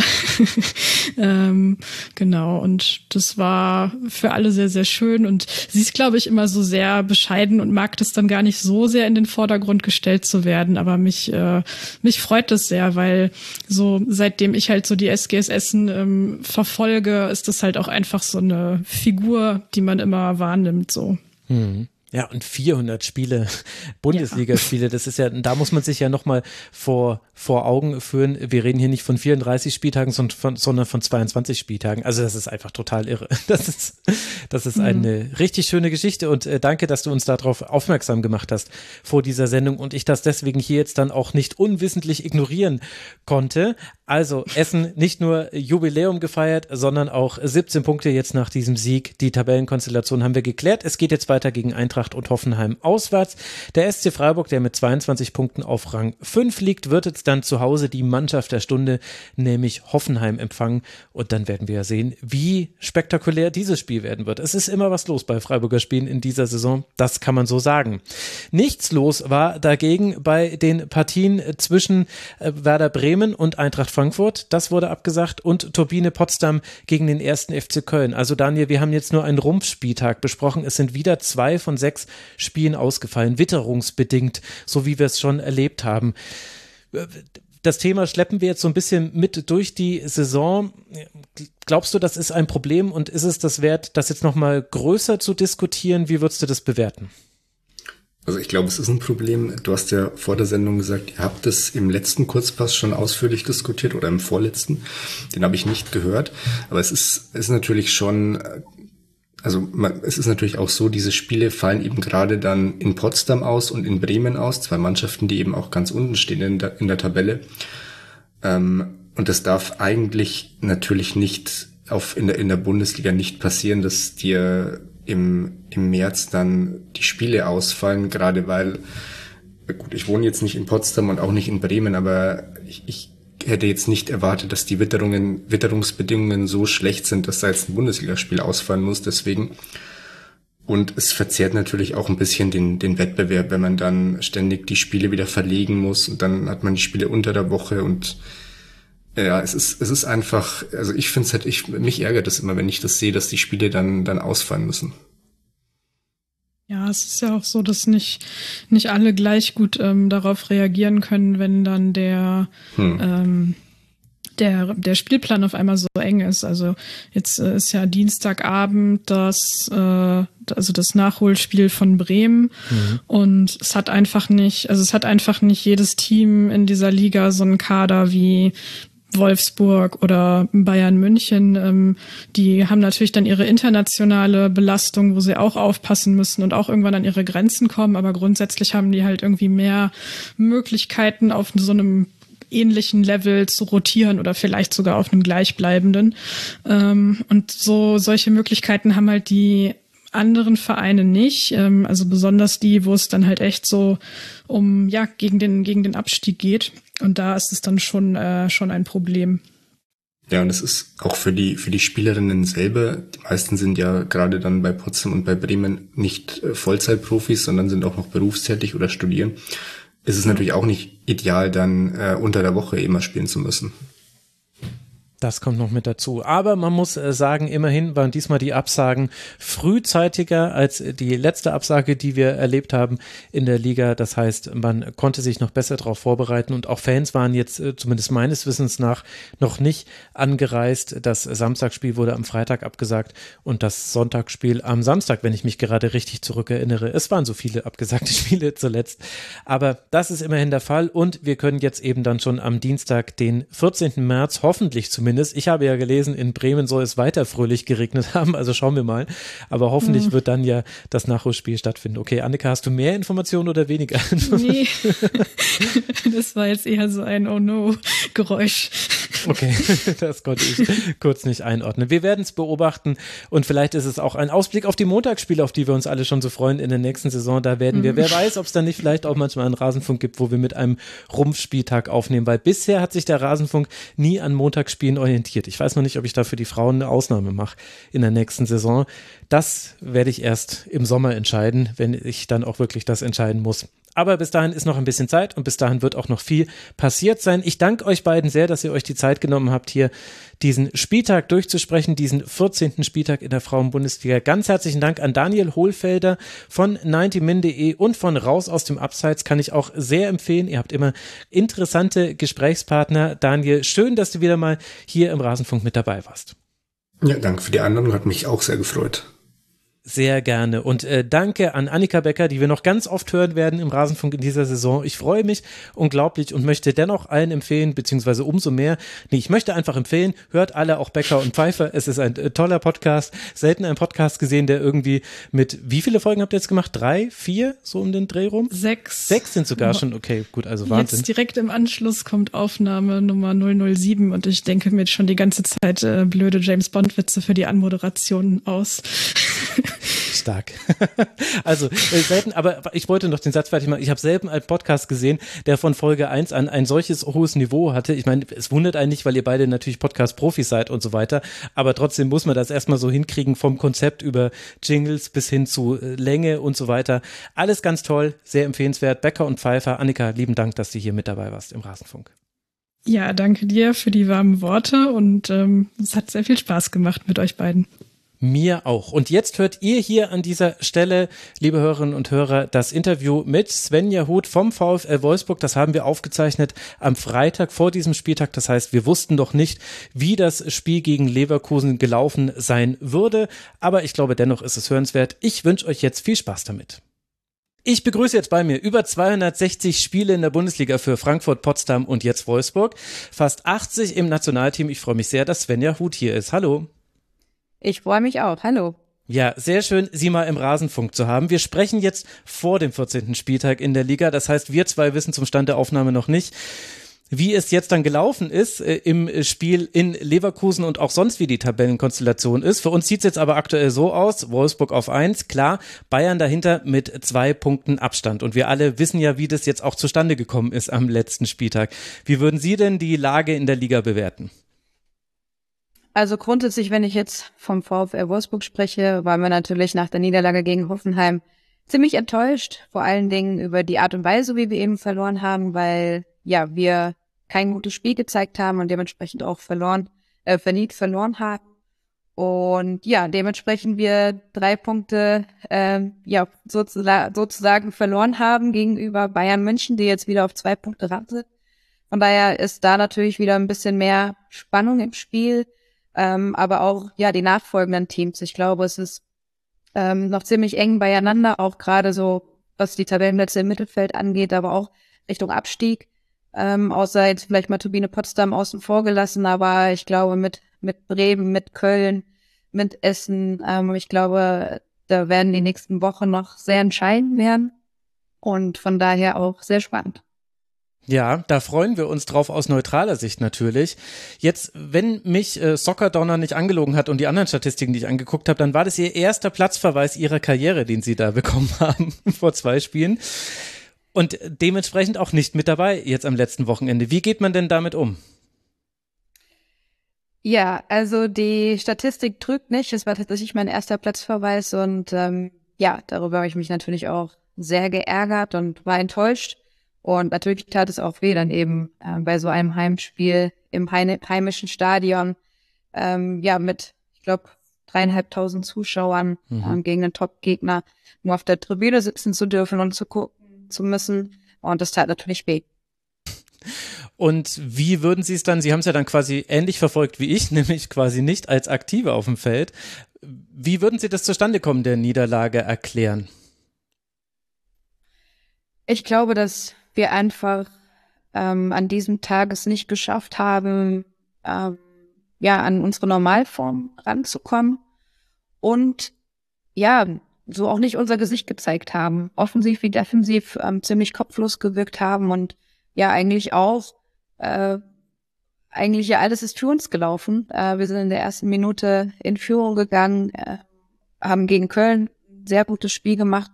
Und eigentlich, ja, glaube ich, musst du dann einfach den Gegner auseinanderspielen. Und mhm. irgendwie ähm, haben wir das nicht geschafft. Also ähm, das Tor, das frühe Tor hat uns irgendwie nicht in die Karten gespielt.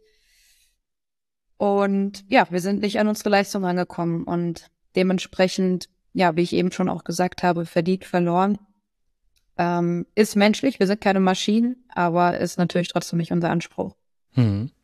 Was mir jetzt schon häufiger aufgefallen ist in dieser Saison war, dass der VfL immer mal wieder gerne in Führung liegend Phasen hat, in denen man so ein bisschen, das Tempo lässt ein bisschen nach, ist ja auch nachvollziehbar, man kann ja auch nicht neunzig Minuten voll draufgehen und dann kam aber oft die Tempoverschärfung dann erst durch Einwechslungen und dann wurden auch oft Spiele nochmal entschieden und das war jetzt ja auch ein Thema gegen Hoffenheim, wenn auch jetzt natürlich nicht der alleinige Grund, da war ja auch noch ein Gegner zum Beispiel auf dem Platz, der das auch sehr gut gemacht hat in dem Spiel. Aber wo würden Sie denn sagen, können solche Tempoverschärfungen herkommen? Täuscht da mein Eindruck oder wie fühlt sich das auf dem Platz an, wenn man eben so viel Ballbesitz hat, dass dann eben manchmal auch die Passschärfe ein bisschen nachlässt, man vielleicht manchmal nicht das Risiko sucht, nicht den Vertikalpass, sondern nochmal hinten rum, weil man liegt ja schon eins null in Führung. Wie erleben Sie das auf dem Feld? Ja, ich glaube, das einmal ist natürlich eine große Qualität von uns, dass wir einen sehr breiten Kader haben mit qualitativ sehr starken Spielerinnen und die natürlich auch nochmal ähm, im Spiel so ein Spiel auch verändern können. Und zum anderen, ja, sind die Spiele natürlich auch grundsätzlich sehr unterschiedlich. Ähm, einige Spiele, äh, ja, einige Spiele oder einige Vereine stehen ja schon sehr defensiv kompakt mhm. hinten drin, wo es einfach auch schwierig ist, sich gegen einen Bollwerk durchzuspielen. Und man dann natürlich dann versucht, durch Seitenverlagerung, durch Verschiebungen, da auch den Gegner müde zu spielen und dann eben auch in der richtigen Phase, ähm, ja, eben Richtung Tor auch zu kommen. Und was man leider aber auch dazu sagen muss, ähm, natürlich einmal ist die Qualität entscheidend, äh, da, da, des Passes, der Spielerin, wie auch immer. Aber auch oftmals sind die Plätze vielleicht auch nicht so in einem optimalen Zustand, wo man vielleicht auch nochmal einen zweiten, einen dritten Kontakt benutzen mhm. muss, um dann eben ähm, ja weiter zu passen, zum Torschluss zu kommen ähm, oder zur Torflanke. Und ich sag mal, das sind alles natürlich Punkte, die da mit rein spielen. Und trotzdem haben wir ähm, eine sehr große Dominanz, wie ich finde. Und äh, wir, wir gewinnen Spiele ja auch oftmals nicht nur in Anführungszeichen eins zu null, sondern eben auch drei, vier null, vielleicht auch mal ja ein zwei eins, ein knappes zwei eins.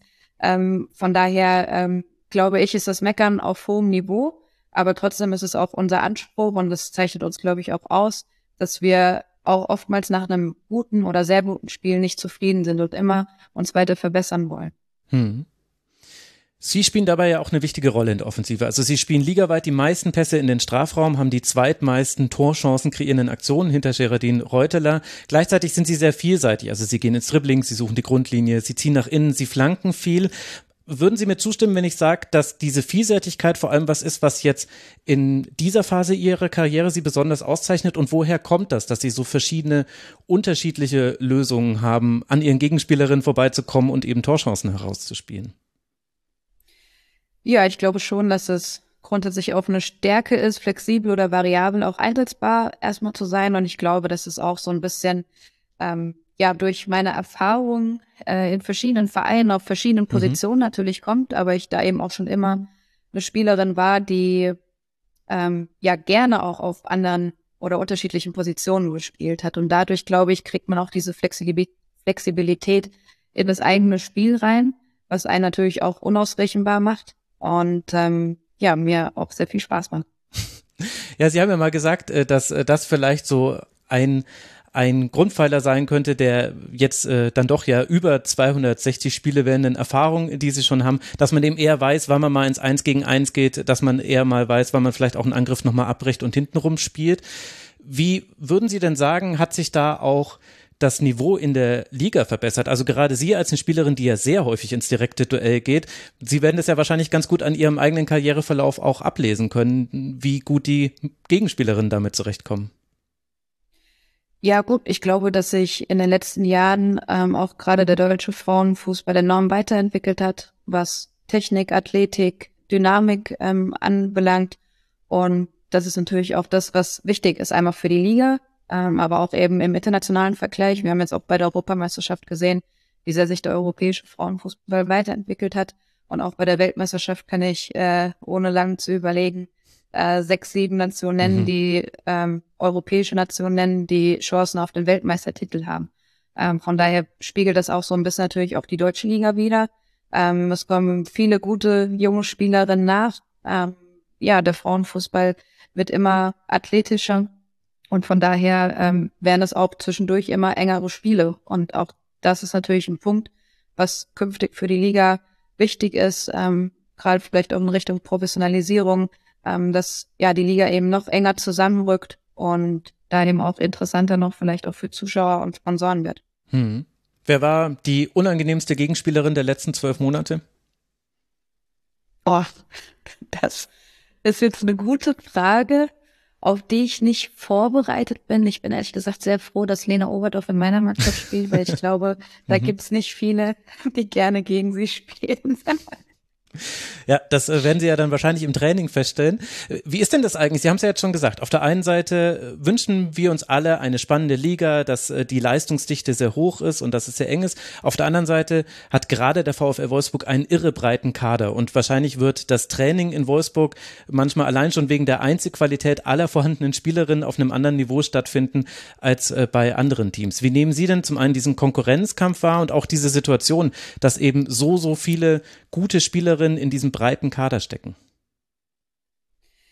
Ja, ich glaube, das ist das, was uns einmal natürlich in Wolfsburg auszeichnet, aber was wir auch brauchen und ähm, um uns gegenseitig natürlich auch ähm, an unsere Leistungsgrenze zu pushen, zu bringen, im Training Vollgas zu geben, die Spielerinnen, die ähm, einen vermeintlichen Startplatz haben, ähm, ja, weiter Gas zu geben, weil sie merken, ähm, von hinten wird sich aufgedrängt, mhm. aber eben genauso die, die vielleicht aktuell ähm, es noch nicht geschafft hat, in die Startelf zu kommen, da eben sich nicht aufzugeben, ähm, sondern weiter hart zu trainieren, ähm, Gas zu geben, zu arbeiten, um vielleicht die Spielerin in der Startelf zu verdrängen. Und das ist natürlich so ein gegenseitiger Konkurrenzkampf, ähm, der wichtig ist, äh, um ja die eigene Leistung zu bringen, um natürlich auch die mannschaftliche Leistung ähm, hochzuhalten und was uns auch in den letzten Monaten und Jahren auch so erfolgreich gemacht hat. Und meinen Sie, das kann auch ein Problem werden, wenn eben Teams wie, also allein an den Gegentoren kann man es ja ganz gut ablesen. Wolfsburg sieben Gegentore, der F C Bayern nur vier Gegentore. Das ist ja für den weiten Zeitpunkt in der Saison extrem wenig. Meinen Sie, es kann ein Problem werden, dass es dann doch zwei Teams gibt, die von ihren Möglichkeiten her dann doch noch über den anderen stehen, auch wenn man natürlich trotzdem in jedem einzelnen Spiel es schwer hat, es zu gewinnen. Aber man gewinnt sie ja dann tatsächlich auch in der Regel. Ich glaube, es ist unumstritten, dass Wolfsburg und Bayern natürlich die Vorreiter in der deutschen Liga sind, aber man darf den beiden Vereinen keinen Vorwurf machen, dass es eben ähm, ja in dem Verein gelebt wird, dass alles dafür getan wird, infrastrukturell, finanziell, in der medizinischen Abteilung, dass da eben sehr, sehr gute Bedingungen herrschen, eben auch international gedacht an die Champions League, um da auch Anschluss zu halten. Ähm, da gibt es viele europäische Top-Clubs, die nochmal einen anderen Standard haben. Und vielmehr ist es, glaube ich, wichtig, dass ähm, in den anderen Vereinen eben, dass da die verantwortlichen Personen ähm, eben auch den Frauenfußball sehen und ihn fördern wollen. Und da eben, ähm, gerade wenn ich an die Lizenzvereine denke, ähm, auch gute Möglichkeiten bestehen könnten, wenn sie eben auch genutzt werden. Und ich glaube, da muss der Ansatz liegen, dass wir da eben jetzt auch gerade nach der Europameisterschaft, und es hat sich jetzt, glaube ich, auch in den letzten Wochen und Monaten schon was bewegt, aber eben auch in den nächsten Monaten und Jahren daran arbeiten, dass die Bedingungen ähm, auf dem Platz, neben dem Platz für die anderen Vereine sich eben verbessern und sich dadurch ähm, das Leistungsniveau innerhalb der Spielerin, aber auch des Vereins verbessert und eben die Konkurrenz innerhalb der Liga ähm, ja kleiner wird.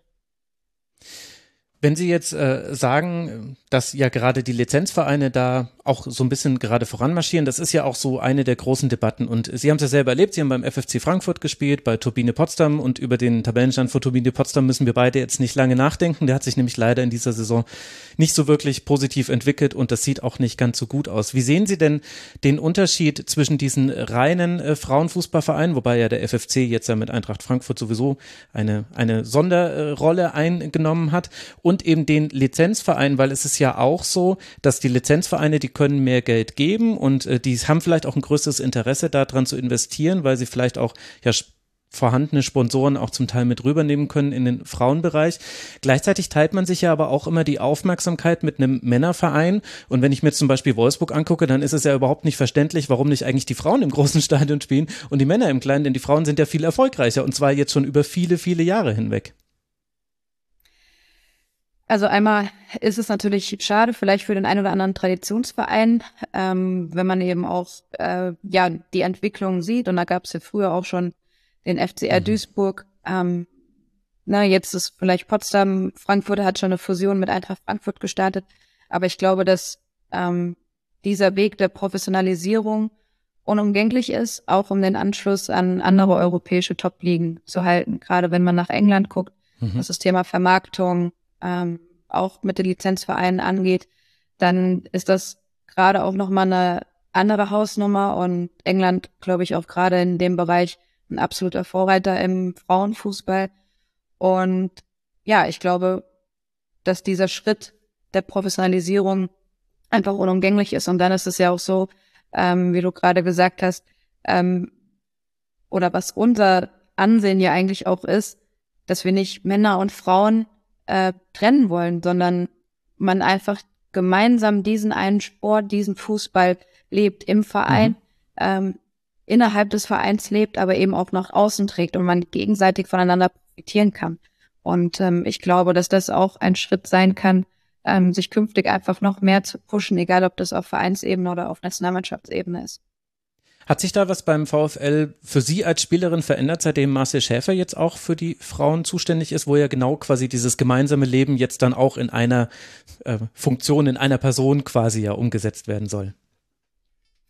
Ja, Marcel äh, hatten wir jetzt diese Woche gerade auch noch seinen Einstand gefeiert. Er hat uns alle zum Essen eingeladen und ähm, ja, ist jetzt seit ersten Februar erst auch für uns zuständig, aber ähm, schon jetzt auch in dieser kurzen Zeit merkt man, ähm, ja, erstmal, dass er natürlich auch selbst Fußball gespielt hat, dass er weiß, äh, wovon er spricht und ähm, auch in einzelnen Gesprächen man eben auch merkt, ähm, ja, wie seine Ansichten sind, wie er künftig uns noch mehr auch, ja, verknüpfen möchte, welche Vorhaben er hat und ähm, ich glaube, dass das auch ein ganz wichtiger und guter Schritt ist. Dann werden wir das mal beobachten, was da in den nächsten Monaten noch so kommt. Jetzt haben Sie sowieso schon England angesprochen und wir haben ja auch die E M im letzten Jahr erlebt.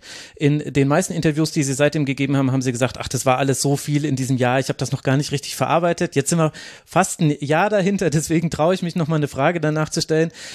Was war das für ein Turnier? Wie blicken Sie zunächst mal sportlich jetzt äh, darauf zurück, auf diese knappe Finalniederlage, ja auch noch umgeben von Verletzungen und ja auch einer Schiedsrichterfehlentscheidung, die im Nachhinein nicht mehr so thematisiert wurde eigentlich, gab es dann doch ein relativ deutliches Handspiel auf der Linie.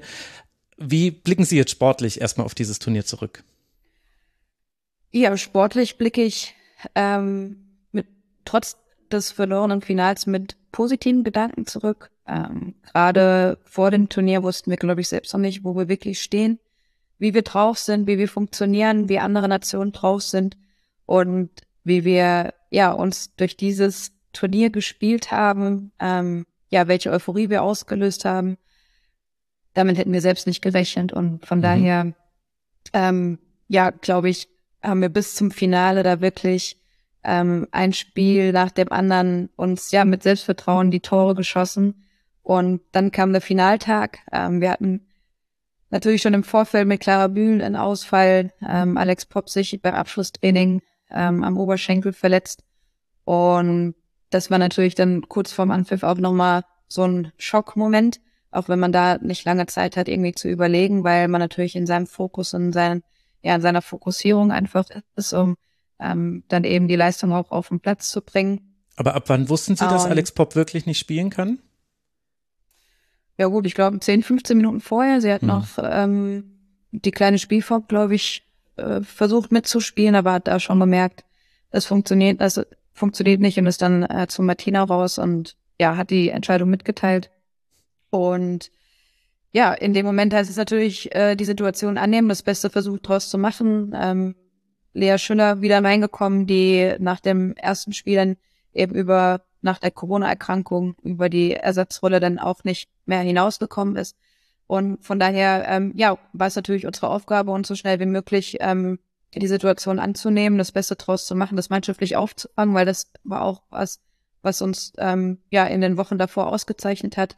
Wenn ich auch gerade an die Ausfälle schon vor der Europameisterschaft denke, mhm. mit Melanie Leupolz und Jennifer Marujan, ähm, wo auch einfach zwei erfahrene und individuell starke Spielerinnen äh, ja nicht dabei waren, und die wir trotzdem ähm, eben mit anderen Spielerinnen dann eben auch aufgefangen haben. Und ja, ich hatte dennoch ein gutes Gefühl, weil wir gut drauf waren, ähm, weil wir uns in den Spielen davor natürlich gutes Selbstvertrauen und Selbstbewusstsein ähm, erspielt haben. Und dann kam aber leider alles anders. Wir haben das Finale verloren und natürlich war die war und ist die Enttäuschung ähm, groß, weil das natürlich das i-Tüpfelchen gewesen wäre, auch wenn wir äh, mit dem zweiten Platz jetzt schon, glaube ich, einiges anstoßen konnten. Aber ähm, dieser Traum konnten wir uns am Ende leider nicht erfüllen. Es sind die Kleinigkeiten und sowas dann auch in diesem Finale. Und Sie haben dann im August, glaube ich, im Kicker gesagt, jetzt müssen wir die Euphorie mitnehmen in die Liga. Das haben wir, da waren sich ja auch alle drüber einig. Das war jetzt keine, äh, keine ähm, besonders ähm, strittige äh, Einstellung. Wie würden Sie denn jetzt sagen, ein paar Monate später, wie ist das gelungen, eben diese erhöhte Aufmerksamkeit für den Frauenfußball jetzt auch in den Liga-Alltag zu übertragen? Ich glaube aktuell äh, gut. Tatsächlich, also wir merken es ja auch an den, ähm, ja, an den Zuschauern in den Stadien. Ein Rekord nach dem nächsten wird sozusagen geknackt. Jetzt wird Köln versuchen, im April gegen Frankfurt wieder einen neuen Rekord herzustellen. Und da merkt man ja, dass die Begeisterung bei den Menschen weiterhin anhält. Ähm, wir haben es jetzt ähm, in der Nationalmannschaft gesehen, dass wir gegen Schweden zwar unter der Woche, aber eben abends um achtzehn Uhr fünfzehn den Anstoß hatten. Äh, wir werden jetzt im April gegen Brasilien ähm, in Nürnberg auch abends um achtzehn Uhr spielen. Und das sind natürlich schon kleine Fortschritte, weil ähm, ja, vielleicht vor der Europameisterschaft hätten wir da wieder um sechzehn Uhr vielleicht den Anpfiff gehabt. Und natürlich ist es für ähm, Menschen, die nicht direkt aus dem Umkreis kommen, unter der Woche immer noch schwierig. Aber ähm, das sind Uhrzeiten, ja, die Menschen auch erreichen können, egal ob nach der Arbeit vor dem Fernseher oder eben dann im Stadion. Von daher Ähm, ja, freuen wir uns über diesen Zuspruch, auch über die vollen Stadien ähm, bei der Nationalmannschaft in Dresden vor fast dreißigtausend, jetzt in Duisburg vor knapp zwanzigtausend. Ähm, das sah vor der Europameisterschaft noch ganz anders aus. Und da müssen wir einfach weiter ansetzen, weiter natürlich auch versuchen, guten Fußball zu spielen, weil natürlich äh, der gute Fußball eben und dann auch die Menschen begeistert, aber eben auch auf anderen Ebenen, egal ob das die Nachwuchsarbeit ist. Ähm, ich glaube, dass ja, kleine Mädels jetzt zum ersten Mal auch seit der Europameisterschaft vielleicht weibliche Vorbilder, weibliche Identifikationsfiguren haben, zu denen sie hochschauen, ähm, die vielleicht jetzt auch Fußballerin werden möchten, ähm, in der Nationalmannschaft spielen möchten. Und das sind natürlich Punkte, ähm, wo wir weiterhin ähm, drauf achten müssen, wo wir weiterhin das fördern müssen, um das dann eben auch nicht zu vernachlässigen. Und da hat man jetzt ja auch wirklich sehr interessante nächste Länderspielgegner, Sie haben es ja schon angesprochen, Brasilien und die Niederlande, und direkt danach wird dann schon am Samstag, das ist so ein kleines Nebenthema, was gerade noch diskutiert wird, ob das jetzt direkt dann am Samstag sein musste, wird das D F B-Pokal-Halbfinale gegen Bayern stattfinden, und sollten beide Teams auch im Viertelfinale der Champions League weiterkommen, dann wäre rundherum, also es wären die Bayern-Wolfsburg-Wochen, sagen wir es einfach so, wie es ist. Wie ist denn das, wenn man in, sich so kurz vorher noch in der Nationalmannschaft begegnet und diese Rivalität, die prägt ja jetzt schon die Liga schon seit ein paar Jahren, und dann aber kurz darauf sich dann gegenübersteht, wieder auf dem Feld? Ja, ich glaube, dass wir das ganz gut trennen können, weil wir natürlich in, ja, einmal auf Vereinsebene, aber natürlich auf Nationalmannschaftsebene Ziele verfolgen, individuelle Ziele, aber mannschaftliche Ziele eben auch, und ähm, im Sommer steht eine Weltmeisterschaft an, von daher gilt es natürlich da auch, ähm, den Fokus voll auf die beiden hochkarätig besetzten Länderspielgegner zu setzen, die Niederlande und eben Brasilien, ähm, um uns da eben auch bestmöglich ähm, auf den Sommer vorbereiten zu können. Aber natürlich wird es dann auch äh, ja ein krasser Switch ähm, dann ja zum Verein wieder, für uns natürlich auch ähm, ja eine Auswärtsfahrt, äh, wo wir natürlich dann auch freitags schon wieder direkt auf dem Weg nach München sein werden. Ähm, von daher ähm, ist nicht viel Zeit, da eben ja, den Schalter wieder umzulegen, aber wir kennen es aus den vergangenen Monaten, Jahren, ähm, wo es ja nach dem einen Event ähm, oder Highlight eben dann schon direkt wieder mit dem nächsten weiterging. Von daher ist es für uns jetzt nicht ganz so neu, ähm, aber natürlich ist die Zeit sehr knapp bemessen, auch gerade, weil wir dann eben schon an den Samstag stehen. Hm. Wie stehen Sie dem gegenüber, dass eben quasi im Grunde ja eigentlich gar kein richtiges Training mehr möglich ist, bevor man dann aus der Länderspielpause direkt in dieses Halbfinale reinslidet? Ja, ich würde sagen, dass es nicht ganz optimal ist und hätten uns natürlich auch einen späteren Anstoßzeitpunkt gewünscht. Aber wie schon so oft in meiner Karriere sind das auch Dinge, die man eben nicht selbst beeinflussen kann, sondern eben dann auch das Beste draus machen muss. Und das ist die Devise, ähm, die für uns zählt, damit wir uns da eben auch in dieser kurzen Zeit eben bestmöglich vorbereiten und unsere Ziele ein Stück näher kommen. Okay, sehr diplomatisch. Dann äh, stelle ich die Frage nochmal ein bisschen anders. Und zwar, äh, Sie stehen ja so in, in einer ambivalenten Situation. Auf der einen Seite wollen Sie natürlich Ihren Sport nach vorne bringen und äh, Sie wollen, dass mehr investiert wird, dass es mehr Aufmerksamkeit gibt und so weiter. Dafür sind zum Beispiel Fernsehsender und Anstoßzeiten, die die Fernsehsender dann vorschlagen, vielleicht ganz wichtig, um das jetzt mal so diplomatisch auszudrücken. Vielleicht hat es auch beim D F B-Pokal-Halbfinale eine Rolle gespielt. Könnte ja sein.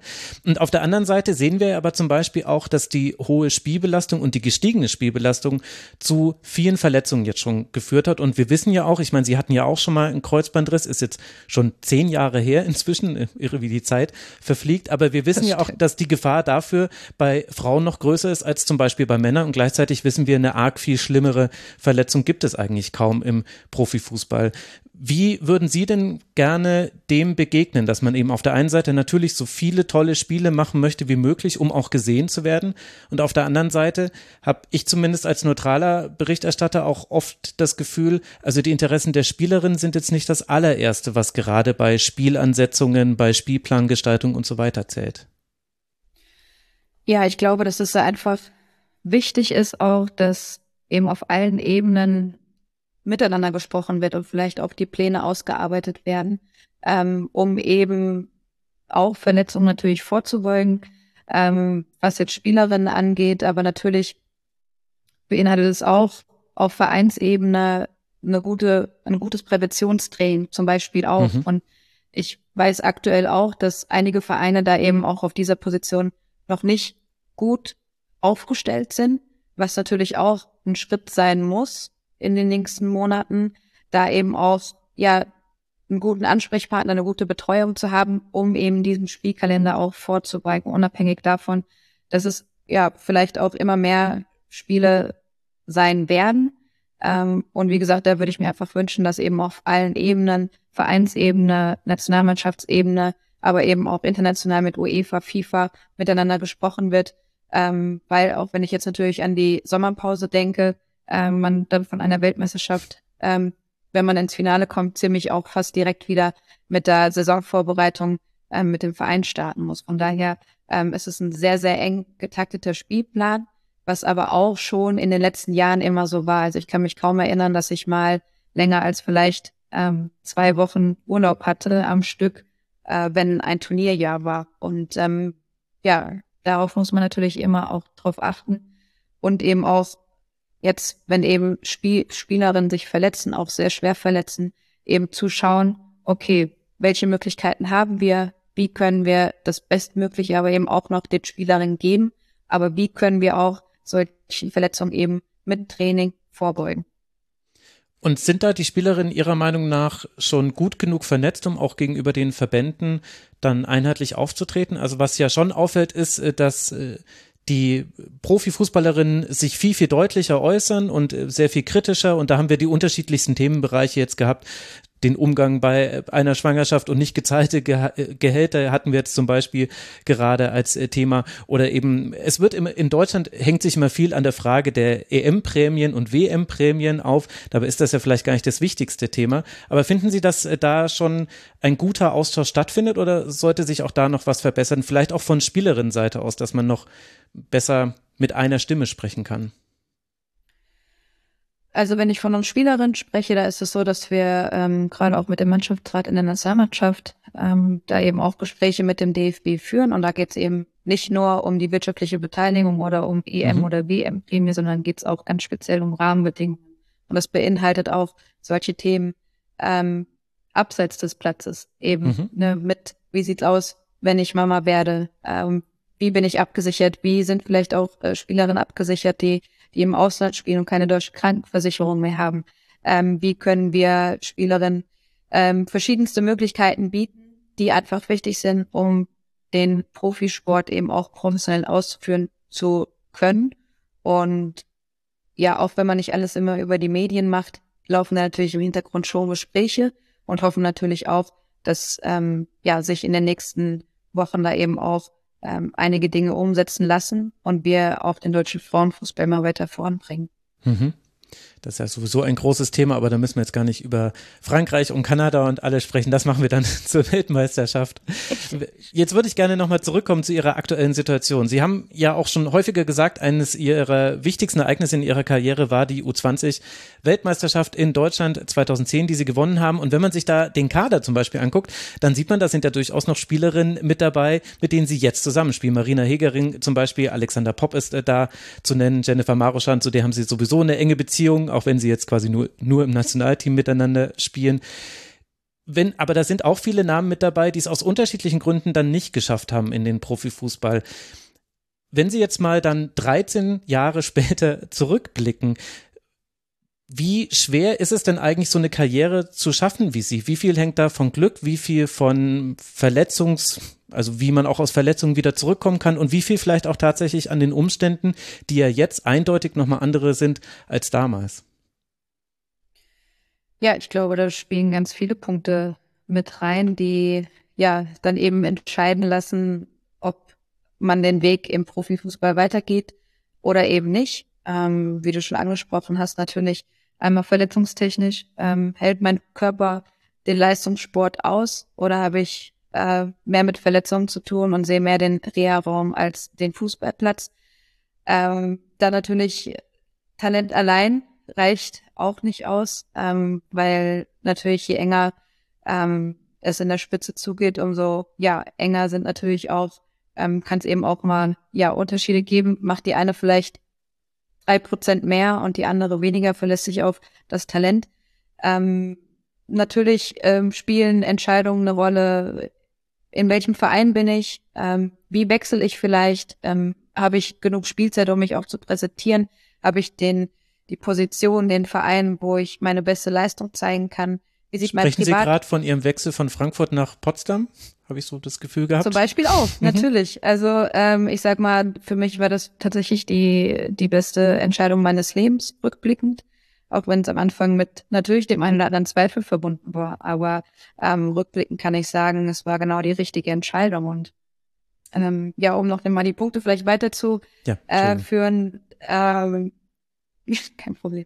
Äh, ja, wie sieht mein Privat, mein privates Umfeld aus? Ne, habe ich überhaupt die Lust, auch auf so viel zu verzichten? Ich meine, äh, man ist sehr fremdbestimmt, man hat einen Trainingsplan, man hat einen Spielplan, man hat kaum Zeit für Familie, Freunde, gerade wenn man nicht in der Stadt wohnt, lebt, äh, in der die Familie ähm, dann eben zu Hause ist.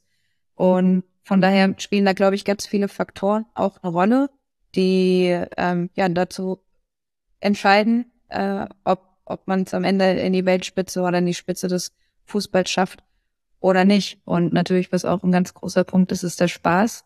Ähm, habe ich Spaß, mich auch zu quälen, ähm, auch an ja Schwächen weiterzuarbeiten. Ähm, also von daher, glaube ich, merkt man, da spielen ganz viele Punkte eine Rolle. Und ähm, ja, für die einen ist es der richtige Weg und eine andere sagt vielleicht, nee, ich möchte lieber einen in Anführungszeichen normalen Job ausführen, ähm, mehr Freizeit haben und Ähm, verzichte dann eben auf die Profikarriere. Aber gibt es noch die Momente, wo man sich da gemeinsam dran zurückerinnert? Ich meine, mit Kim Kulik haben wir ja zum Beispiel noch ein weiteres Beispiel, eine Spielerin, die jetzt eben als Co-Trainerin aktiv ist und eben auch wegen Verletzungen und äh, anderen Dingen eine andere Karriere wahrscheinlich einschlagen musste, als sie eigentlich geplant hätte, zumindest wenn wir sie damals gefragt hätten, zweitausendzehn. Gibt es noch diese Momente, wo man sich zurückerinnert und wo man vielleicht auch nochmal äh, sich an Spielerinnen erinnert, wo man sich denkt, ist ja eigentlich Wahnsinn, dass die jetzt nicht auch mit uns in der ersten Liga hier um den Titel mitkämpft?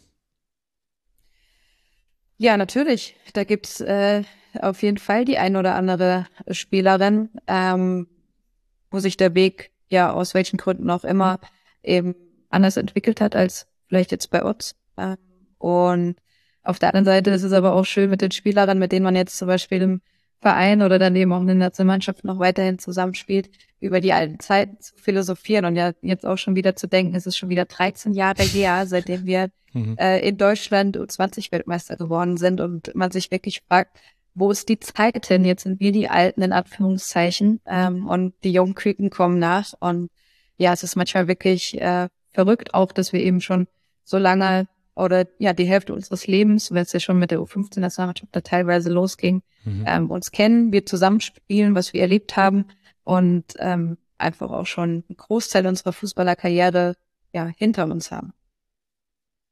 Apropos die Alten, das wäre jetzt meine, jetzt gehen wir auf den Schluss zu. Sie haben vorhin gesagt, dass junge Spielerinnen sich Vorbilder heraussuchen, jetzt auch vielleicht eben gerade jetzt aufgrund der E M dann eben aktuelle Vorbilder. Ganz sicher sind Sie Vorbild für manche junge Spielerinnen. Bei Ihnen war es Birgit Prinz. Und jetzt möchte ich dann die Frage stellen, warum machen Sie dann viel mehr Vorlagen als eigentlich Tore? Ja, stimmt, das ist, das ist eine gute Frage. Ähm, aber ich glaube, dass es weniger auch an den Toren lag oder auch, ich meine, ich habe ja auch einen ganz anderen Körperbau als Birgit Prinz. Ne? Birgit ist eine, glaube ich, eins, vielleicht achtzig groß, ich eins dreiundsechzig, ähm, hat einen ganz anderen Körperbau. Ähm, aber mich hat, mir hat damals einfach imponiert, wie jung sie eben damals auch schon erfolgreich war, auch schon in der Nationalmannschaft gespielt hat. Und ähm, das passiert nicht, wenn man ähm, ja nichts dafür tut. Und von daher war das eher mein Vorbild in der Richtung, okay, ich möchte auch so erfolgreich sein, weiß aber auch, was ich dafür tun muss. Und ähm, als ich dann in Frankfurt auch mit ihr noch zusammen auf dem Platz gestanden mhm. habe, äh, das war natürlich schon sehr bewegend, weil ich glaube, die wenigsten dann eben auch mit ihrem Vorbild auf dem Platz stehen können, von ihrem Vorbild lernen können im Training als auch im Spiel. Und von daher war das für mich natürlich auch eine sehr prägende Zeit. Und gleichzeitig guckt man sich ja dann auch Sachen ab und auch wenn der Körperbau und so weiter und ja auch die Position letztlich äh, unterschiedlich ist, gibt es trotzdem so einen Move oder so eine Sache, die Sie hin und wieder machen, wo Sie Sie für sich genau wissen, Mensch, das habe ich mir damals mit vierzehn, fünfzehn, sechzehn habe ich mir das abgeguckt oder vielleicht auch später dann im Training und habe mir das drauf geschafft und das ist quasi jetzt mein Birgit-Move. Ja, ob man das jetzt Birgit-Move nennen kann, weiß ich nicht, aber ich weiß noch, dass sie ähm, gerade vorne auch als Mittelstürmer, ähm, Stürmerin dann eben auch oftmals, ja, einen Gegner im Rücken hatte und mhm.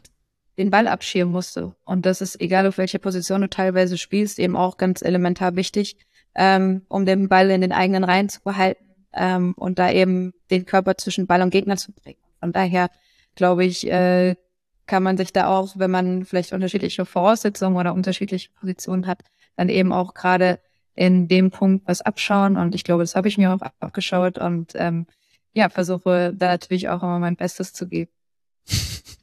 Okay, dann wissen wir jetzt, wenn Sie einen Ball abgeschirmt haben, vielleicht war da ein bisschen Birgit Prinz drin. Wobei, wer mit Ewa Pajor und Alex Popp in der Mannschaft spielt, vielleicht gibt es da noch viele andere, die man auch noch mit reinnehmen kann. Wissen Sie denn schon, wie Sie dem Fußball oder ob Sie dem Fußball erhalten bleiben werden nach dem Ende Ihrer Karriere, was ja hoffentlich noch eine ganze Weile hin sind, aber Sie haben ja Sportmanagement studiert und abgeschlossen. Gibt es da schon konkrete Pläne?